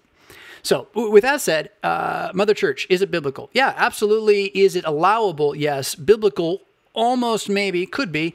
Um, how does it tie to the body of Christ? Doesn't. And that's where, like, I remember, golly, the life. I remember Sonoma State University in Rohnert Park, North Central California, an hour north of San Francisco. I worked at a restaurant there and I rode my skateboard around and I would uh, go to movies by myself because I was a loser. and uh, uh, but it was a great little town and um, Santa Rosa, not Rohnert Park. Santa Rosa, where I lived, just north of Rohnert Park. And uh, there was like this little bookstore on the main drag that was owned by the Eastern Orthodox. And on like Thursday nights or something, I'd say, I saw a sign, and, you know, say free cappuccino. so, so I went to this thing, and you know, it's it's like this Eastern Orthodox lecture, and it's sort of an inquiry outreach thing, and it was it was clever what they were doing, like good good on them for what they were doing. It was this older gentleman, you know, father, and he he was teaching, and it was interesting. I'm I'm a pretty active Christian by this point in my life. I'm not a Lutheran, I'm not trained at all, but I'm a pretty active Christian. I care, right? And and I remember your question it connects to this. I remember him talking about the body of Christ and drawing this figure on the on the board of like the shape of a body. I mean, I could do it here real fast. Like he oh his was way better than this. Hold on, you're gonna love this. What is this thing? Here we go. Can we do that? Oh, can you see it? There it is. Body. Um, he uh, he, he do something like that. He says, "The body of Christ, the body of Christ. We're all here. We're all inside the body of Christ." So he's just kind of saying like that, and then, and he stopped and he looked at us and he said, "So now, if we're all the body of Christ, who is the head?" And there was this. Um, there's more to this story, I should say. So you go into this thing, and it's like this welcome event, right? And they want you to join. They want you to be involved. It's their outreach. And they got these cappuccinos being made by these like 17 year old Eastern Orthodox ladies. And I'm like a, you know, a 19 year old guy. I'm like, oh, look, there's like three, you know, conservatively dressed, cult like, but young and beautiful maidens bringing me coffee. This is overwhelming. Oh, and who are these three other men all around their age, all with facial hair, glaring at me? what have I stepped into? And so I'm listening. I'm listening to the uh, uh, the guy talk, and he asked this question about the body of Christ, and and the guy with the biggest beard, who he had to be my age, like 19. You know, he stands up, raises his hand. He's so excited. You know, it's like it's like it's like me in first grade. I was totally that in first grade. Call me, call me. I know the answer. And uh, I'm sure you hated me. I'm sure whoever you were, you hated me, and you had every right to do so. Um, so he he he does that, and he he shouts out, and his answer is Mary. And that's the moment when I was like, I'm never coming back. I'm never going east ever. And maybe that's a harsh judgment on them that moment, but that kind of summed up a lot of it. I think I don't know. You can ask Weedon about it anytime. Uh, but but that was my my my introduction to this idea that, that the head of the body of Christ is Mary. How is the head of the body of Christ not Jesus? Oh, because he's all of us? What? Do you know what the word head means in the Bible? So, so Anyway, right? So so that's a whole different thing. But let's just come back to I don't want to be against the idea of the mother church because it is a good image, if not biblical. And one could make the case it's biblical. How biblical? Jesus on the cross, giving his mother to John, John receiving his mother. There is it's just dripping with symbolism in which Mary is the church and John is the apostolic band in their preaching. And then from their preaching into the church, her, right? You have life. And so that, that image of her uh, gets picked up on then even by John in, in Revelation, where she is sort of like a 12 starred crowned queen out of heaven, you know, escaping from the dragon, giving birth to the child. He dies, he rises, he ascends to heaven, she remains, but he protects her and all this stuff, right? Like that's the mother church and uh, biblically. Now, what have Lutherans done with this? Let's just start with when Luther and the Reformation happened, nobody threw out Mary's perpetual virginity, at least not right away. And uh, nobody threw out devotion to Mary in terms of even even adoration, but not like worship. You really have to distinguish that. But in just considering her a higher saint than the others. And I'm not I'm not advocating we do this now. I'm just saying just no, like they didn't they didn't walk away from Mary much at all because Mary wasn't what she is now either. Most of what you think of as Marianism comes from like late 1800s. Council of Trent 2, 1, I can't remember. Eh, eh, who, who knows, right? You know, the, Chemnitz, God bless the man, devoted his life to the council. It was Vatican 1. It was Vatican 1. Anyway. Mary got big in Vatican One, um, so they didn't have any of this kickback. Like, why would you think you know Mary's worse than any of the other saints? Um, and they certainly would talk about her as an image of the mother, the mother church. And then to see the church as your mother, it's not so much that Mary's your mother; it's that the church, that is all people in Christ, your experience with this church is that of a child with its mother. That is when the church is the church. Uh, when it's just an institution, you're you know, you're in the hands of men. um, but when it is the gathering around the word and sacraments of Christ, overseen by one who confesses and preaches it truly, like it's uh, it's the church. It's the real thing. Uh, so that church, as your mother, suckles you, cares for you, raises you, encourages you, picks you up when you fall down, sends you back out again onto the playground one more time, bandages your bloody knees, deals with you when you're sick, watches you go off and make mistakes and come back and loves you anyway. That is who Christianity in Jesus is. And if we could believe or, or, would believe, we are free to believe that our gathering should be seen as that kind of place. And if it's not, it's because not only do we not really love the idea of Mother Church in America, we don't love the idea of Mother. Um, I'm just going to say Mother's Day is the day when we all are supposed to say thank you to the people who had babies, but talk about how bad it is having babies and how they don't want more of them. And, you know, don't tell me that we think highly of the vocation. We don't. It's just like that, uh, just like the man and woman thing, right? The reason we don't think highly of it is the man and woman thing we would think more highly of it if we thought women was different than men and realize that motherhood was that like divine difference. I mean, the pagans get it. The pagans emphasize the fertility all the heck back. We're sitting here uh, feeding off the dregs of, of modernistic swine. And we can't unlock ourselves from the culture because we just we're still watching MTV. You know, ultimately, we're still letting them tell us what to think. All right, so where would we be without clocks? Speaking of telling us what to think, have I been crazy enough for you this morning? I hope so. uh, I heard you comment in Mad Christian and a recent Saturday Chill about the clock and how it controls our lives. Yes, it's a, it's a, it's it's a, it's a vigorous and powerful tool. Uh, isn't it interesting that clocks were invented to tell the various religions when their spe- special events begin, which is pretty cool. I mean, I'm not against like the idea, uh, on principle at least. Mm-mm. Oh, uh, Christians wanted a way to predict Lent and Easter. Cool. Uh, the Jews needed to know when to celebrate Passover. Cool. Uh, when exactly is? I don't think they needed a clock to celebrate Passover. I'm gonna I'm gonna call bluff on that one. Nope, nope, nope, nope. The Jews were celebrating Passover long before clocks, and they still I don't think rely on the Western tradition to count it because there's some issues there. Maybe right. So uh, let's let's back it up to clocks were invented to tell us when the times began in the town with the clock tower and the chimes. Let's let's stick with that one. I'll, I'll go with you on that one. And now the invention has taken over lives. Yes. How would we conduct our days without a clock to tell us what to do next, Alan? Yeah, I don't know. I do know, but it wouldn't really fit, and that's the problem. So I don't know. Uh, what, what we got? Ten years. In ten years, I, I want to kickstart a campaign with all of you supporting me that you're going to pay for a month of my life. Just bear with me. Bear with me. Ten years away. We got a long time, and so like you're gonna you're gonna pay for a month of my life so that the church can pay someone else to preach for a month, and then I am going to live without a clock, and I'll do whatever it takes to get clocks out of my life for one month, and then I'm gonna write about it. We'll talk about it. We'll come back and be like, I'll stare at y'all.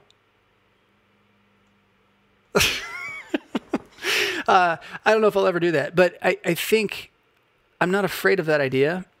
It inspires me, Alan, because I don't think it's as hard as you think it would be. I think the sun is a marvelous thing, and we underestimate its power. Um, even as we, you know, work so hard to protect ourselves against it, I just have a feeling that you're going to wake up when it's light and you're going to go to bed when it's dark. And that if you got to meet someone, morning, mid morning, noon, afternoon, mid afternoon, late afternoon, evening are all pretty sun tellable. Yeah. Um, and so just on that one, I just, I, I, and then I, what I wonder about why it inspires me is because I think about what if that was the thing I had to look at to know what time it was? I just looked outside or I had to step outside. What time is it? I don't know. I gotta go outside. You know, just being outside is a good thing. it's like it like ups your uh, your lifespan. Honestly, you, uh, go Google that one. Right, uh, simply going outside every day is straight up healthy, and, and so like that alone would be such a marvelous thing. And do you have to like get rid of clocks to step outside every day? No. But in my little like inspiration world, I imagine a life in which I just went outside regularly to tell what time it was. you know, I don't know. Um, how would we do it? I don't know. That's, that's what a 31 day experiment. Someone else wants to do it, and has the money to do it. They should do it. Uh, that's what a 31 day experiment would would tell you. you. You could write a best selling book on that, by the way. You really could. uh, just 31 days without a clock. And, and it had to be a good book, you know, ghostwrite it or something, right? But, um, and so I'm trying to figure out, uh, Alan, how to kind of try to do that here now. I mean, I've got this huge clock right there, and it's never going to go away. It says Saturday. Like my clock tells me the day. That's how how much I need it. Uh, my clock tells me the day. It says Saturday. It says morning. Lovely clock. Morning, 10:13 a.m. May, and my eyes are so bad, but I believe it's the 23rd, 2000 and uh, can't even see it. 20. Um, that's not going to go away. I'm not. I'm not going to. I mean, I would do the 31 day thing if you guys want to raise the money and make it happen. But I, I you know, it, it, it, that's not real. That that's imagining what it would do and why, and and and the benefit. Trying to grasp an, a, a picture of what benefit could be gained from that kind of attention to time for that long that then could be applied back in real life. It's not like you have to stay that way forever. But what I'm more likely to do uh, is try to interject a a day life plan, daily day life plan, in which I expect to live according to morning, midday. Excuse me, Tim Ferriss move right there, huh? Uh, morning, midday, mid afternoon, afternoon, dinner, and, and after dinner. I want to create these kind of blocks that are more than an hour that are related to the time and energy level, which is related to the light level of the day. And um, try to make use of that, right? try to try to see that insight from what we've lost with the clock and, and try to pull it back in. So that's, that's how I'm going to do it for now. You know, who knows? You know, you play with these ideas, you put them in where you can, and then where they don't fit, they don't stay, and you just kind of move on. At least it causes you to exercise pondering, practice discernment, uh, work on a little logic. I recommend once in a while write the idea down, see if you can get it in your own words, and then if you can get it in your own words, uh, see if it made sense. Then and then when it doesn't make sense, that's when you come back and be like, well, if you said this, and I'm like, yep. You're like, but what about this? Now you got a real argument going, right? So that's good stuff. Uh, Michelle says this. We're moving on again. Pastor Fisk, thanks so much for the quick, insightful response to my question on baptism. It was like a cool drink of water, so I must have answered it last week. Uh, I was hung up on law, but your clear point to the gospel was a great benefit. You're pointing to Christ, and his completion was all the reminder that I needed in Christ alone. Michelle. Uh, and uh, Paul says, My sons love your Saturday show, ages 17 and 25. Thank you, gentlemen. Good to have you around. That was like a thumbs up, but like a thumbprint thumbs up. I wonder if you could steal my thumbprint that way. The um, probably not. It's kind of blurry. Uh, but, I was hung up. I'm skipping around. We're gonna get to eggs. Just wondering, in your egg issue, if your egg issue had made you an egg gnostic, I shared an article from The Hustle with my wife this week. Um, as we we saw our backyard chickens depart, in the hope that someday we may own backyard ducks instead. Um, long story. On the, on the same day or near to it, which probably wasn't very insightful on my part. I thought I was just sharing something exciting because I know my wife likes chickens. She likes animals in general. Um, so the Trends had an article on, it was like a real extended issue on how, you know, you had the shortage of toilet paper. Okay. That was weird. And then it's all okay, fine. We didn't really run out of it, but we're all out of eggs. One per family. No more eggs. Okay, we're out of eggs. So you're not going to notice this at Costco and you're not going to notice this at, at Walmart. But at Farm and Fleet, you might notice you can't buy chickens at the moment. Like not not dead ones. You can buy dead ones. You can't buy live lay egg laying chickens. They're they're hard to find. Now, perhaps the curve has swung again and they're on their way back into the what was it uh, surplus? Yeah.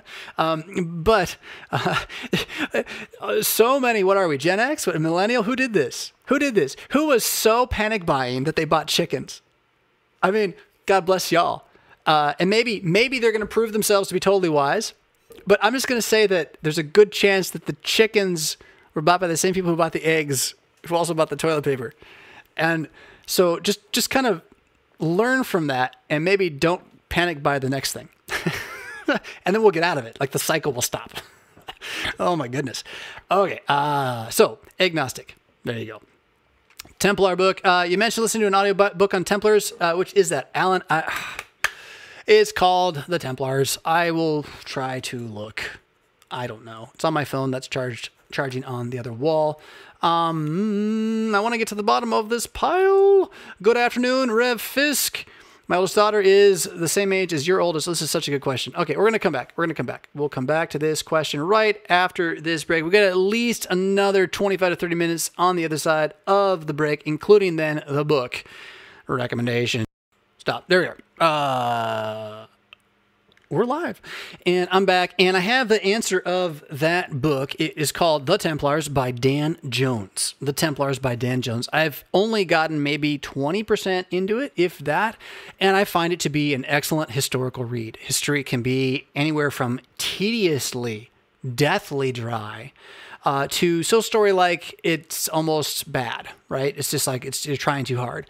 Um, I tend to lean in that direction anyway. I like the story like flavor, and those who do it well do it really, really well. I'd put this in a, oh, I'd give them a six out of ten on the the flavor, uh, uh, you know, smoothness of read. I mean, I'm trying to think of the guy who wrote, I can't think of his name now, 1776. I mean, his read, his, his writing was so clean and smooth. This isn't quite there, but it's much better than many reads you could get. So, and the Audible is is a fantastic production. So, uh, The Templars by Dan Jones. So, I'm going to read this this email, um, but I'm not going to have it on the screen j- just because I want to.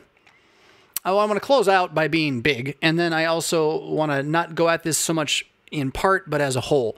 So I'm going to read the whole thing first, uh, and then uh, uh, go from there. So uh, let's see. Can I do that? No. Uh, yeah. Here we go.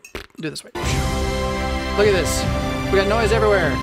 Chaos. Chaos. Here we go. My oldest daughter is the same age as your oldest, Rev Fisk. I have been back in the I've been back in the WeTV archives lately to listen to a couple of your more memorable videos for guidance on raising teenage daughters in this fallen world. Thank you. That's high praise, actually. I, I, especially like your video titled Not Until I Say I Do and Follow Your Heart. Um, yes, I remember the first more than the second. Uh, the first is one of the best sellers, as it were. Uh, Follow Your Heart, I don't remember, but I'm sure I probably still agree with it. Uh, I wanted to see if you would be able to do a remix of Source now that our daughters and us parents have a few more years under our belts. I thought the topic of premarital sex and cohabitation, in light of your recent passion for rediscovering the first article, would make for some interesting insights. It would. It would. Um, I, I, was listening to Pastor Wolfmueller's recent video on an, the anti catechism. This concept is no more evident than the worldviews of procreation compared to our first article view of creation. It would seem almost every first article reality that we've lost can be tied back to neglecting the natural order of creation, yes, and the first great commission to procreate. Yes, I agree with that. Um, I do. Uh, so I want to spend more time though talking about uh, you know what what it would mean to do that again, to do those videos again, to, to reboot them 2.0 or whatever.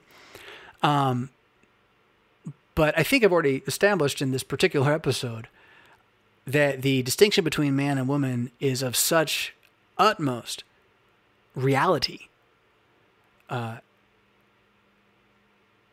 that it is stunning. It, it is only ardent, stubborn disbelief that has brought us to where we are now as a society with regard to man and woman.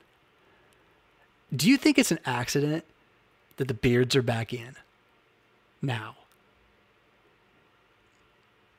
There's another level of how things are happening at play. If you think it's just, oh, that's just random, there's at least like maybe three to seven levels above that, and I see like two of them. Okay, wherein the market is moving, and you have a philosophical trend of hundreds of years, and the schools, right? I might, I've, I've my finger on a couple of these pulses.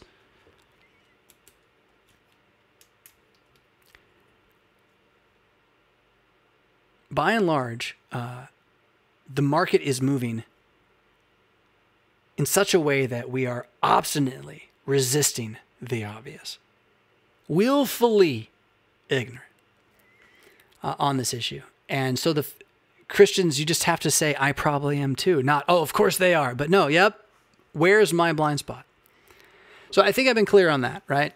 Um, how does this apply to dating, marriage, uh, being young? Those are important questions and are what those videos that you reference are really talking about. How does a young Christian and or should be both Lutheran. uh, how do you prepare to marry uh, in this age, knowing what we know about sex and marriage from the Bible, know what we know about sex and marriage from our culture and our world? And you know, would I would I do another set of like intentional produced videos? Um, that'd be cool. Uh, the capability to pull that off is just not available to me as a human being at this time. Uh, it, it could be in the future one of the you got a couple of tricks here. Um, just time to do any kind of editing to begin with, let alone the planning, uh, the recording, and uh, you know, to make it happen is separate. You're gonna have numbers of takes, all that kind of work. Even if someone else does all of that, this is going to end up being a primary project of mine, which you can really only handle maybe three of those at a time, maybe five. And uh, we have one, by the way, that isn't quite this high up, but is trying to take something I said somewhere else and re-record it better um, and then put video to it and release it with intentionality. And, and to my understanding, that's at work. Uh, us, the chills, out at work at that somewhere, maybe as we speak, right? Um, so could this fall into that realm? Yeah, it could. It would kind of require I talk somewhere else already about this, and then we try to use that and turn it into something more. Um, but so so I uh, rather than sit around waiting for that and getting into the, the digs of what it what it's like to try to start a uh, media mogul conglomerate noisemaker uh, from scratch. You know, how interesting is that to you? Um, instead, why don't I just kind of talk about the issue a little bit, right? And try not to slouch while I do it. Um, and try not to cover it. Oh, I covered it. Ugh, don't cover it. There you go. I'm on your side. I swear, I'm on your side. Uh, blah, blah, blah, not until I say I do. It comes down to whether or not you believe you have a body or not. Uh, go figure. Go figure. It comes down to whether or not you believe your body's you. And if you don't think your body's you, then you're not going to think the other person's body is them. You're going to think that they're inside somewhere and the body's just on the outside. So you'd think it's not that big a deal to, like, say, touch them, hold hands, something like that. Because, eh, whatever, it's just a body. It's not really, not really him. Him's on the inside. That's what really matters. Well, I mean, there's some truth to like, like, look, like there is an inside beauty that you can be beautiful on the outside, have an inside ugly. Eh, eh, that's true. That's true. But when you touch bodies, you touch each other. And the way that you're made to touch each other as man and woman in creation holds the potency for procreation on purpose as a great and miraculous gift of God to to all us. That's why we're here, in fact. So that potency is there the moment you touch. Now, there are certain relationships in life that, thank God, prevent us from, um, at least so far as normal goes, uh, misabusing this. But then there are other abuses that are not as actively prevented by our current fallen natural state. And when you're 15, 14, it's brand new. Like you're just like, what the? And I'm not kidding. And so get mad if you think, but that's what they're saying. And that's what, what the? That is what it is. Whoa! That's what it is. like you just, you can't even imagine what's happening to you right now, 14, 15, 16 years. You don't even know how fast and recklessly crazy it's changing. And for you guys, what it's about to turn into. But if you go watch some deer, go Google videos about bucks and just watch them, watch them. Birth to like death. And then be like, I'm right when the horns came in. Ah, oh, oh. I thought I just loved her. Well, this is the thing. The body is the body. And because you're not a buck with antlers and you're not going to bang your antlers against some other buck's antlers to get the doe, what you're going to do is you're going to try to woo her by making her smile. And as you do that, the potency for touch appears. And once that happens, this is this is the whole point. It's not you can't, you can't. Get out of your legalism. The point is once you touch, you started a clock that's not kept on a wall but it's ticking. And you live in a world that has no support whatsoever for you not reaching the other end of that clock before you're married.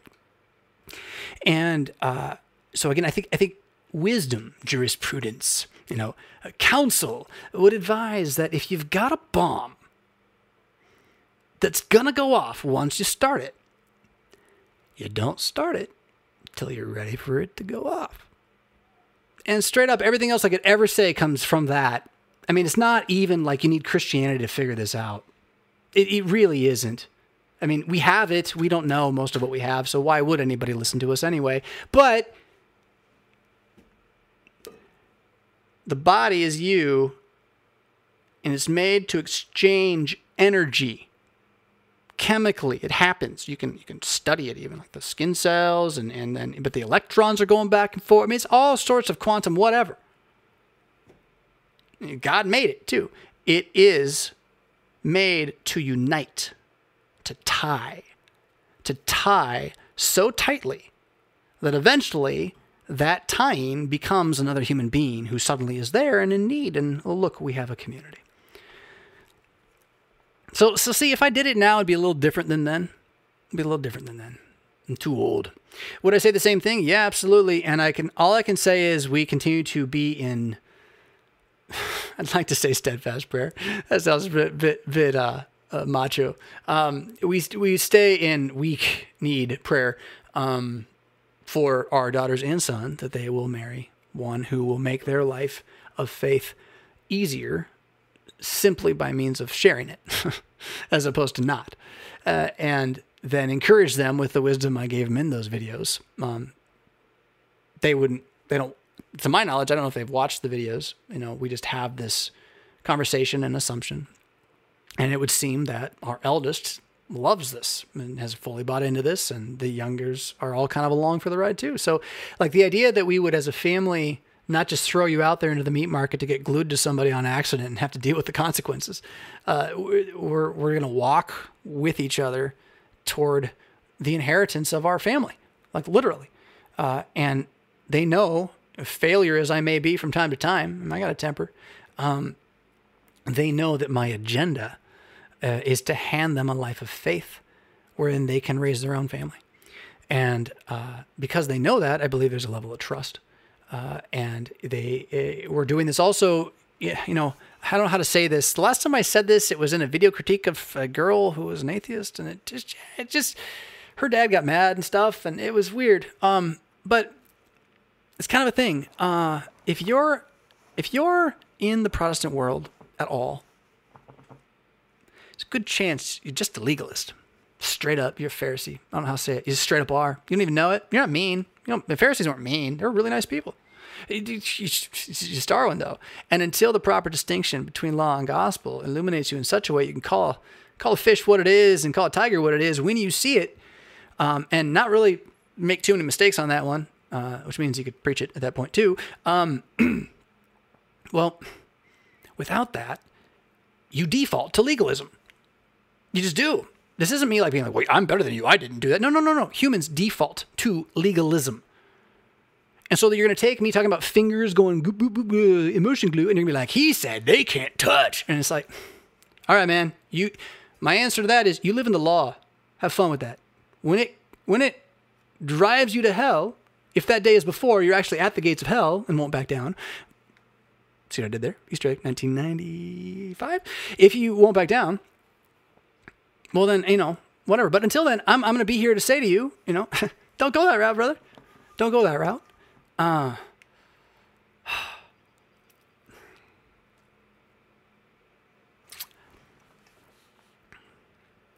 I am grateful that you as a community have listened long enough to me, some of you, that this has become a bona fide conversation. And it's on a bunch of different levels. I'm going to cough again. I'm sorry. I didn't take my second commercial break. oh, I did. I didn't get water during it. It was quiet. Um, it's been become a, a bona fide conversation. You can go back and you can find in those thousands of videos that are back there. No, I said this, I said that. What do you think now? What happened here? You maybe go back and you can you can see where I've changed, which is a few places, and you can see where I haven't. And maybe that helps too. But I love that you're all growing in your different spots. The karpos is straight up. and you're finding that that the Lord is good, that Joshua, Jesus, the Christ, that He is in His Word inhabiting you, making you His habit, and you finding that that habitation uh, is your own habit of devotion, prayer, solace, struggle, trial, study, all these things. The fact that you would invite me to be the voice for a time in your life into that conversation and be there long enough to come back and say, now what about? Um, I can't thank you enough for that. Uh, I being a public figure is weird, and I I, th- I, think I've been trained for it now enough that it's not going to bother me too much. But it used to a ton. so if you want to tweet again, that was way early in this. You know, get ready for people to hate you to, to, to be the target, to be out there and just throw yourself out there and, and let people hate. Um, well, that's what it is to do TV. And that's what this is. I mean, we, we can argue over, you know, TV 1980s, TV 1990s, cable, whatever. When you're on the internet and there's a talking head, it's the television set. It's just inside the internet. And that's what we're doing here on Saturday mornings. It's Lutheran TV. I'm not going to call that very often. But but to see that then, right? That's what you're doing. You're you're you're here to watch the TV because you think it's good TV. And again, that's high praise. I can't thank you enough for that. That you find value in this. So thank you. Um, and then uh, just realize then we're we're in this conversation together for the church, which is where you are and where I am. Because together we are this body and our head, who is Jesus. you know, he watches over us. So he's working all these things for our good, and he's binding the church where it does remember his word in these trying times together across space to strengthen us with each other. And it, that again is something just to rejoice in that it's even happening. And then to say, okay, so I'm not just watching TV on Saturday morning with Fisk now. I'm part of a greater conversation beyond just him. I mean, how many how many comments do we have? How many hundreds of you have gone through this morning in there and are talking to each other, who know each other now, who can support each other, who can understand each other, who can learn from each other both theologically and in life, both here and elsewhere. And when you buy into that, what that does is it spills it spills over to others and it spills over to others and what you have happening is the word of god. Without you trying to make it spread just spreads because it is good. Yeah? So thanks for joining me on that that epic journey of believing in that. I've had i've hitched my wagon to it. I mean when you get ordained you hitch your wagon your, your income to it at least for a while you, you can be ordained without an income but uh, uh, so, for what that's worth, you know, your participating with me is your affirmation that this wagon's going the right way, and uh, I, I, appreciate it. I appreciate it. All right, so let's see here. It is ten thirty-five. Nathaniel, you got like 20 seconds. I know there's a delay. You ask, what's the topic right now? I'm going to tell you whatever your next question is. if you can bring it back, that hair is suave, my friend. Um, mm, mm, mm, mm, mm. yeah, yep. I'm gonna wait half a second. We'll just let Mom Monster give us some hearts to look at for a moment. oh, by the way, I can do a commercial for Oscar Mike. You can see Oscar Mike in the background here. I did not get this glorious T-shirt from Oscar Mike so much as from Ranger Up, but as a baptism day present, I was given a T-shirt from Oscar Mike that has a very cool mishmash fusion America 300 thing going on. And Oscar Mike is an organization that helps disabled vets uh, stay active and be involved in things that allow them to get moving. Uh, and uh, you can check it out anytime. Uh, again, it was a gift. And so thank you, you who gave the gift. And there you go. Promo. Nathaniel, are you still here? Do you got a question for me? Not seeing it. We got hearts from Ardith. She's buying time. She's buying time. Oh, my, my, my. It's good TV, says Salish. Salish Heights. Is that your real name? That's a fascinating name. It's a good TV, good informational, straight up information formation. Yeah, that's a good word too. Thank you, Pastor. You are welcome. Nathaniel S. I think what I'm going to be getting out to here, I can tell you what my day's got ahead of me here. I mean, ah, I'm so frustrated though. I thought I was going to get that promo from the, for the start, the music at the start. I was going to have it all done. And then I was also going to have a commercial and I was going to get the end to work. No, Jonathan, you didn't. Um, but I'm not going to do that now. The article for, uh, I do have the title for Mad Monday's lead. If you haven't signed up for Mad Mondays, you definitely should. It is the Christian newsletter. If you're under a thousand subscribers, to subscribe to. and uh, yeah, I think you'll find it's it's quite stunning. And the work that Frisbee and uh, Shadowbroker are putting into it, it continues to evolve and get better. Um, get on that list, and you will hear me talk about. I don't have it written here. Where is it? My article lead doesn't even make any sense whatsoever. Uh, the axe and the ekgratia. Uh, we'll, we'll, find out if I can make that work. So I'll probably be doing that now here. Roger, thank you for the super chat while we see if Nathaniel has a question.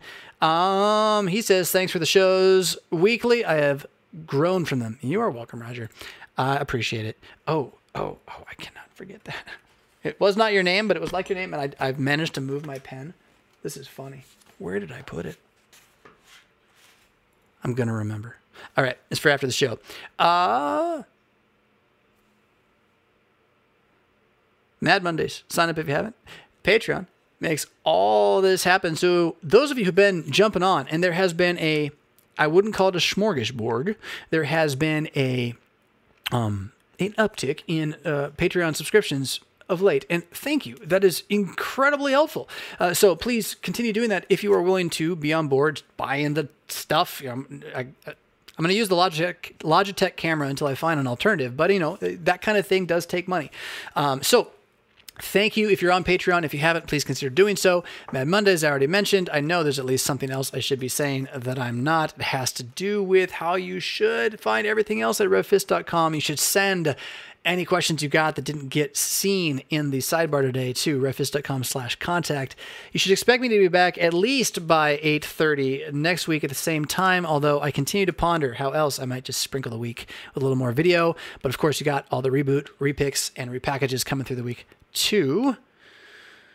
I'm not even gonna go look. I'm just gonna say it was it was it is done. And Roger, one more time, I'm gonna bring you back up to say thank you for the super chat. All of you who super chatted this morning, that also is cool. It very much is cool. So, I think, I think, I think, Caleb, I'll give you one. He says, Thanks for spending time with us. How do you feel about us strangers who watch on YouTube approaching you to introduce ourselves to if we ever run into you somewhere in public? Well, as I'll just throw Jedi Knight up here too. Um, it's happened. Happened in an airport once. That was really surprising. And she wasn't LCMS, which is even weirder. And that was like six years ago. But um, yeah, you come up say hi. If you want a photo, that's cool. I'm weird. I'm an introvert. I'm like, I really am. Like, uh, when Eminem in Friends with the Monster says, you know, you don't know how weird I really am, like, uh, like I sing that part. so I know I got my own awkward ticks and all that. But come up. Uh, I like I like people. I will I will smile at you through my pained introverted face and uh, and we can have a picture and talk and whatever. Just um, if if I don't look like I remember you, just tell me your name again and uh, and because even if I know your face, I may not know your name. Uh, and then uh, ask me something like like don't just stare. Like I'm not gonna dance. So ask me something. Absolutely, come and say hi. Uh, Jedi Knight threw in a. Uh, I'm, I'm, I'm humping in the microphone. I apologize. Threw in a super chat at the end. I want to recognize it. Need to hear some thoughts on Matthew 27. Oh, you're going to make me stay. Water. Water, water. no, so who was what was the name of our friend earlier who didn't like the, the noises? I th- this will be only once ever. Back away. Turn your crust area down. Here it comes. That's a good mic, though. I mean, really, that was that wasn't bad. So, excuse me. You gotta get the phlegm off it.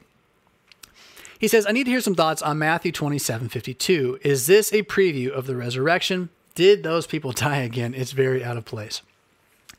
I'm not even gonna go look. Again, um, you can.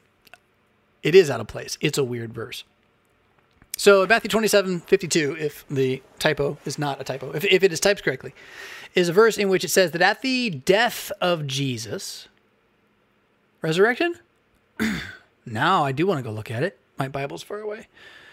I want to say it's at the death of Jesus. So correct me in the comments if you catch it. Um, ooh, ooh, and Paul's just gonna get just gonna get headlined right there. You're right, is the highlight. Thank you. Um, uh, I want to say it's his death. Correct me if I'm wrong. In either case, death or resurrection at the event of Jesus, the day of the Lord, you have like tombs in Jerusalem open because not dead people who were dead and are not zombies but are now alive because they resurrected they come out right? And we we got we got the super chats continuing to come. Thank you jonathan. Um, and i'm going to come back to you but i want to recognize you right there. Um, uh, that and then what happened? Like like you don't have the moment when, when Mary and, and Mary, the wife of Clopas, and oh, what's the other one? There's the other one who's got the funnier name. Um, and they're all going to the tomb and like like oh my goodness it's moses you know you know what, what that was uh zedekiah i mean you don't have that right who were these people what does it mean did it really happen? Thank you, Willard, for the super chat. Uh, we'll come back to it. Did it really happen? You guys can keep me going by super chatting, I guess. Um, uh, did it really happen?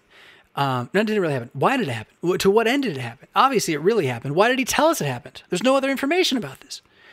Um, I've heard Lutheran pastors get really defensive on this and and try to make certain statements about like dogmatically what did happen next. I, I kind of shrug and say, guys, like like really, we, it's it's one of those verses. There there's a term. Uh, I can get it on the I can get it on the screen here if you give me half a sec of patience. I'm gonna probably spell it wrong, but you'll get the sound right. Legomenon. Like that. there. A hotbox might be an A. Hapax legomenon. Hapax legomenon. It's it's Greek, uh, and you know what? It's related to the word word, like uh, and antilegomena are. I really don't know much more about it other than what it refers to, which is that when you are in the Hebrew Bible and there is a word form, a construction, the sounds of the vowels in the letters, that this is the only place in the whole Bible you find this. It's called a hapax legomena. And that can be um, also then like the word itself is the only use of the word in the entire Bible. So it's a singular event and there is no other. And what makes them difficult is if you have a word from some ancient language that this is the only use of the word ever and it's in a weird sentence, you might not know what it means. uh, and so, what you have then, and the reason I'm sharing this thought is that I think it's good as a layperson to maybe realize the hapax legomenon doesn't just have to apply to words, but there are verses in the Bible that kind of are hapax legomenons for understanding. Like, it's just like, whoa, that was gnarly. I don't know what it means.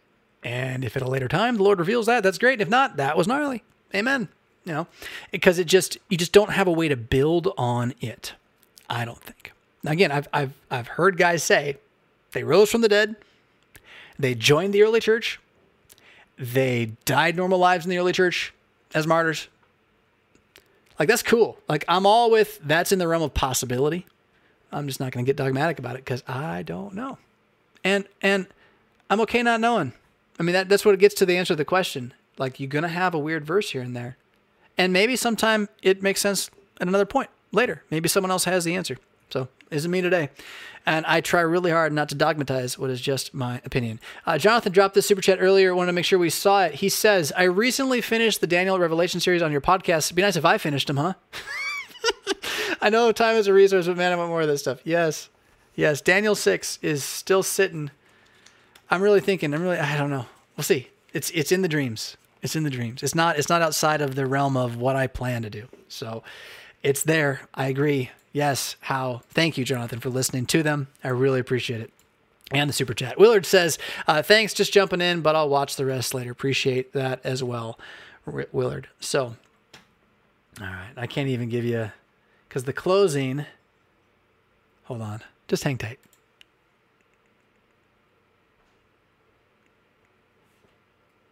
Oh, well, that'll work. Okay, so I can do that. Hold on. If I do, but I need to have like the right song. So can't do that. Can't do that. What do you think? Uh, that sounds fun to me. All right. There we go. Y'all are along for this ride? uh, we'll get there eventually. Professionalism is uh, is a myth. it's all hack, and the only question is, do you want to see the hack, or do you want to only see it after the hack's been done? Thanks for tuning in this morning. It's been a pleasure as always. Keep everything coming that you want to keep coming. If not, you are free in the gospel. Whatever you do, don't wallow in the muck, my friends. But remember, uh, you are you are absolutely bought with a price. You are not your own, which is the commandment to uh, to rock on. Oh, oh! I, I was hit the wrong button. To rock on.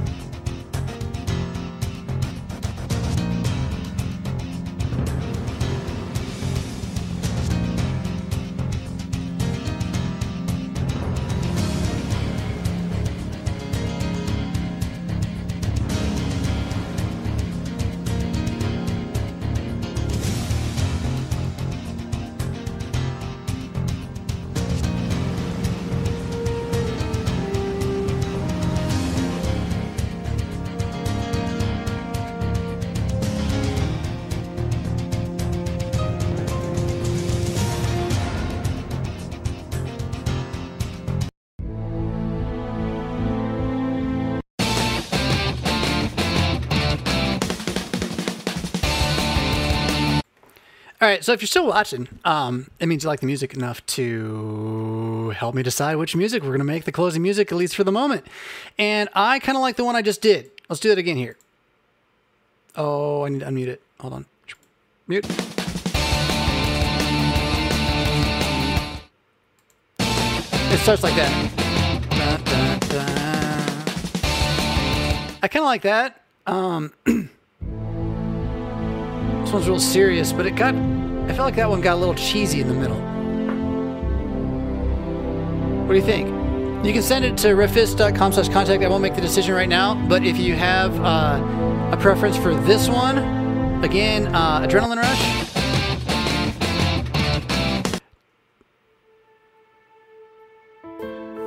Taking Back the Night. No, that's that's the middle one. We don't want to take that. Uh, we'll use that for a commercial. So you have, again, Adrenaline Rush. That one, you have Anthem to the Fallen, which should get really intense. We have Our Cause is Just. This one gets really good later. Um, you have Steady Nerves.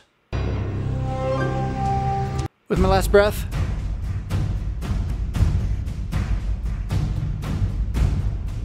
I think I got some more, but my vote for now is that. What do you think? Anybody? The somber music. Which one? What's the somber one? Um, this one?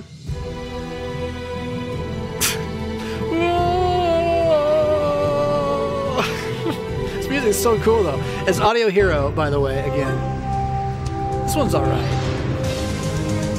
It's just a little too like invigorating business climate. Come work for Google.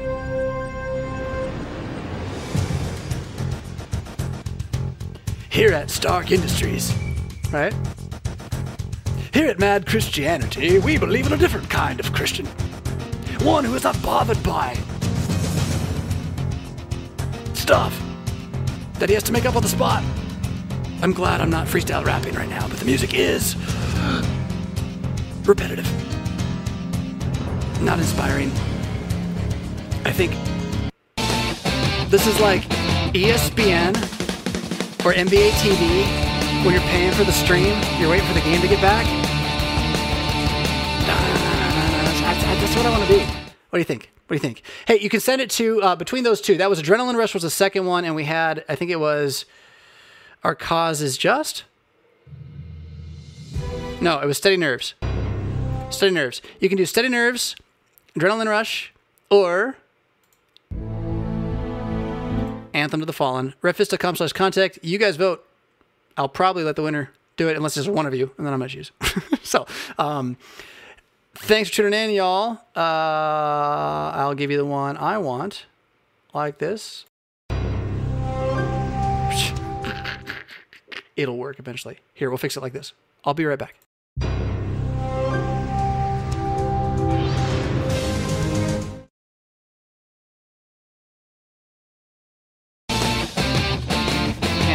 And. And the only problem is Jonathan's super chat got left off, but I mentioned his name. You guys don't well in the muck will catch you Mad Monday or sooner. Until then, lift up your eyes, see the kingdom approaching. Rock on.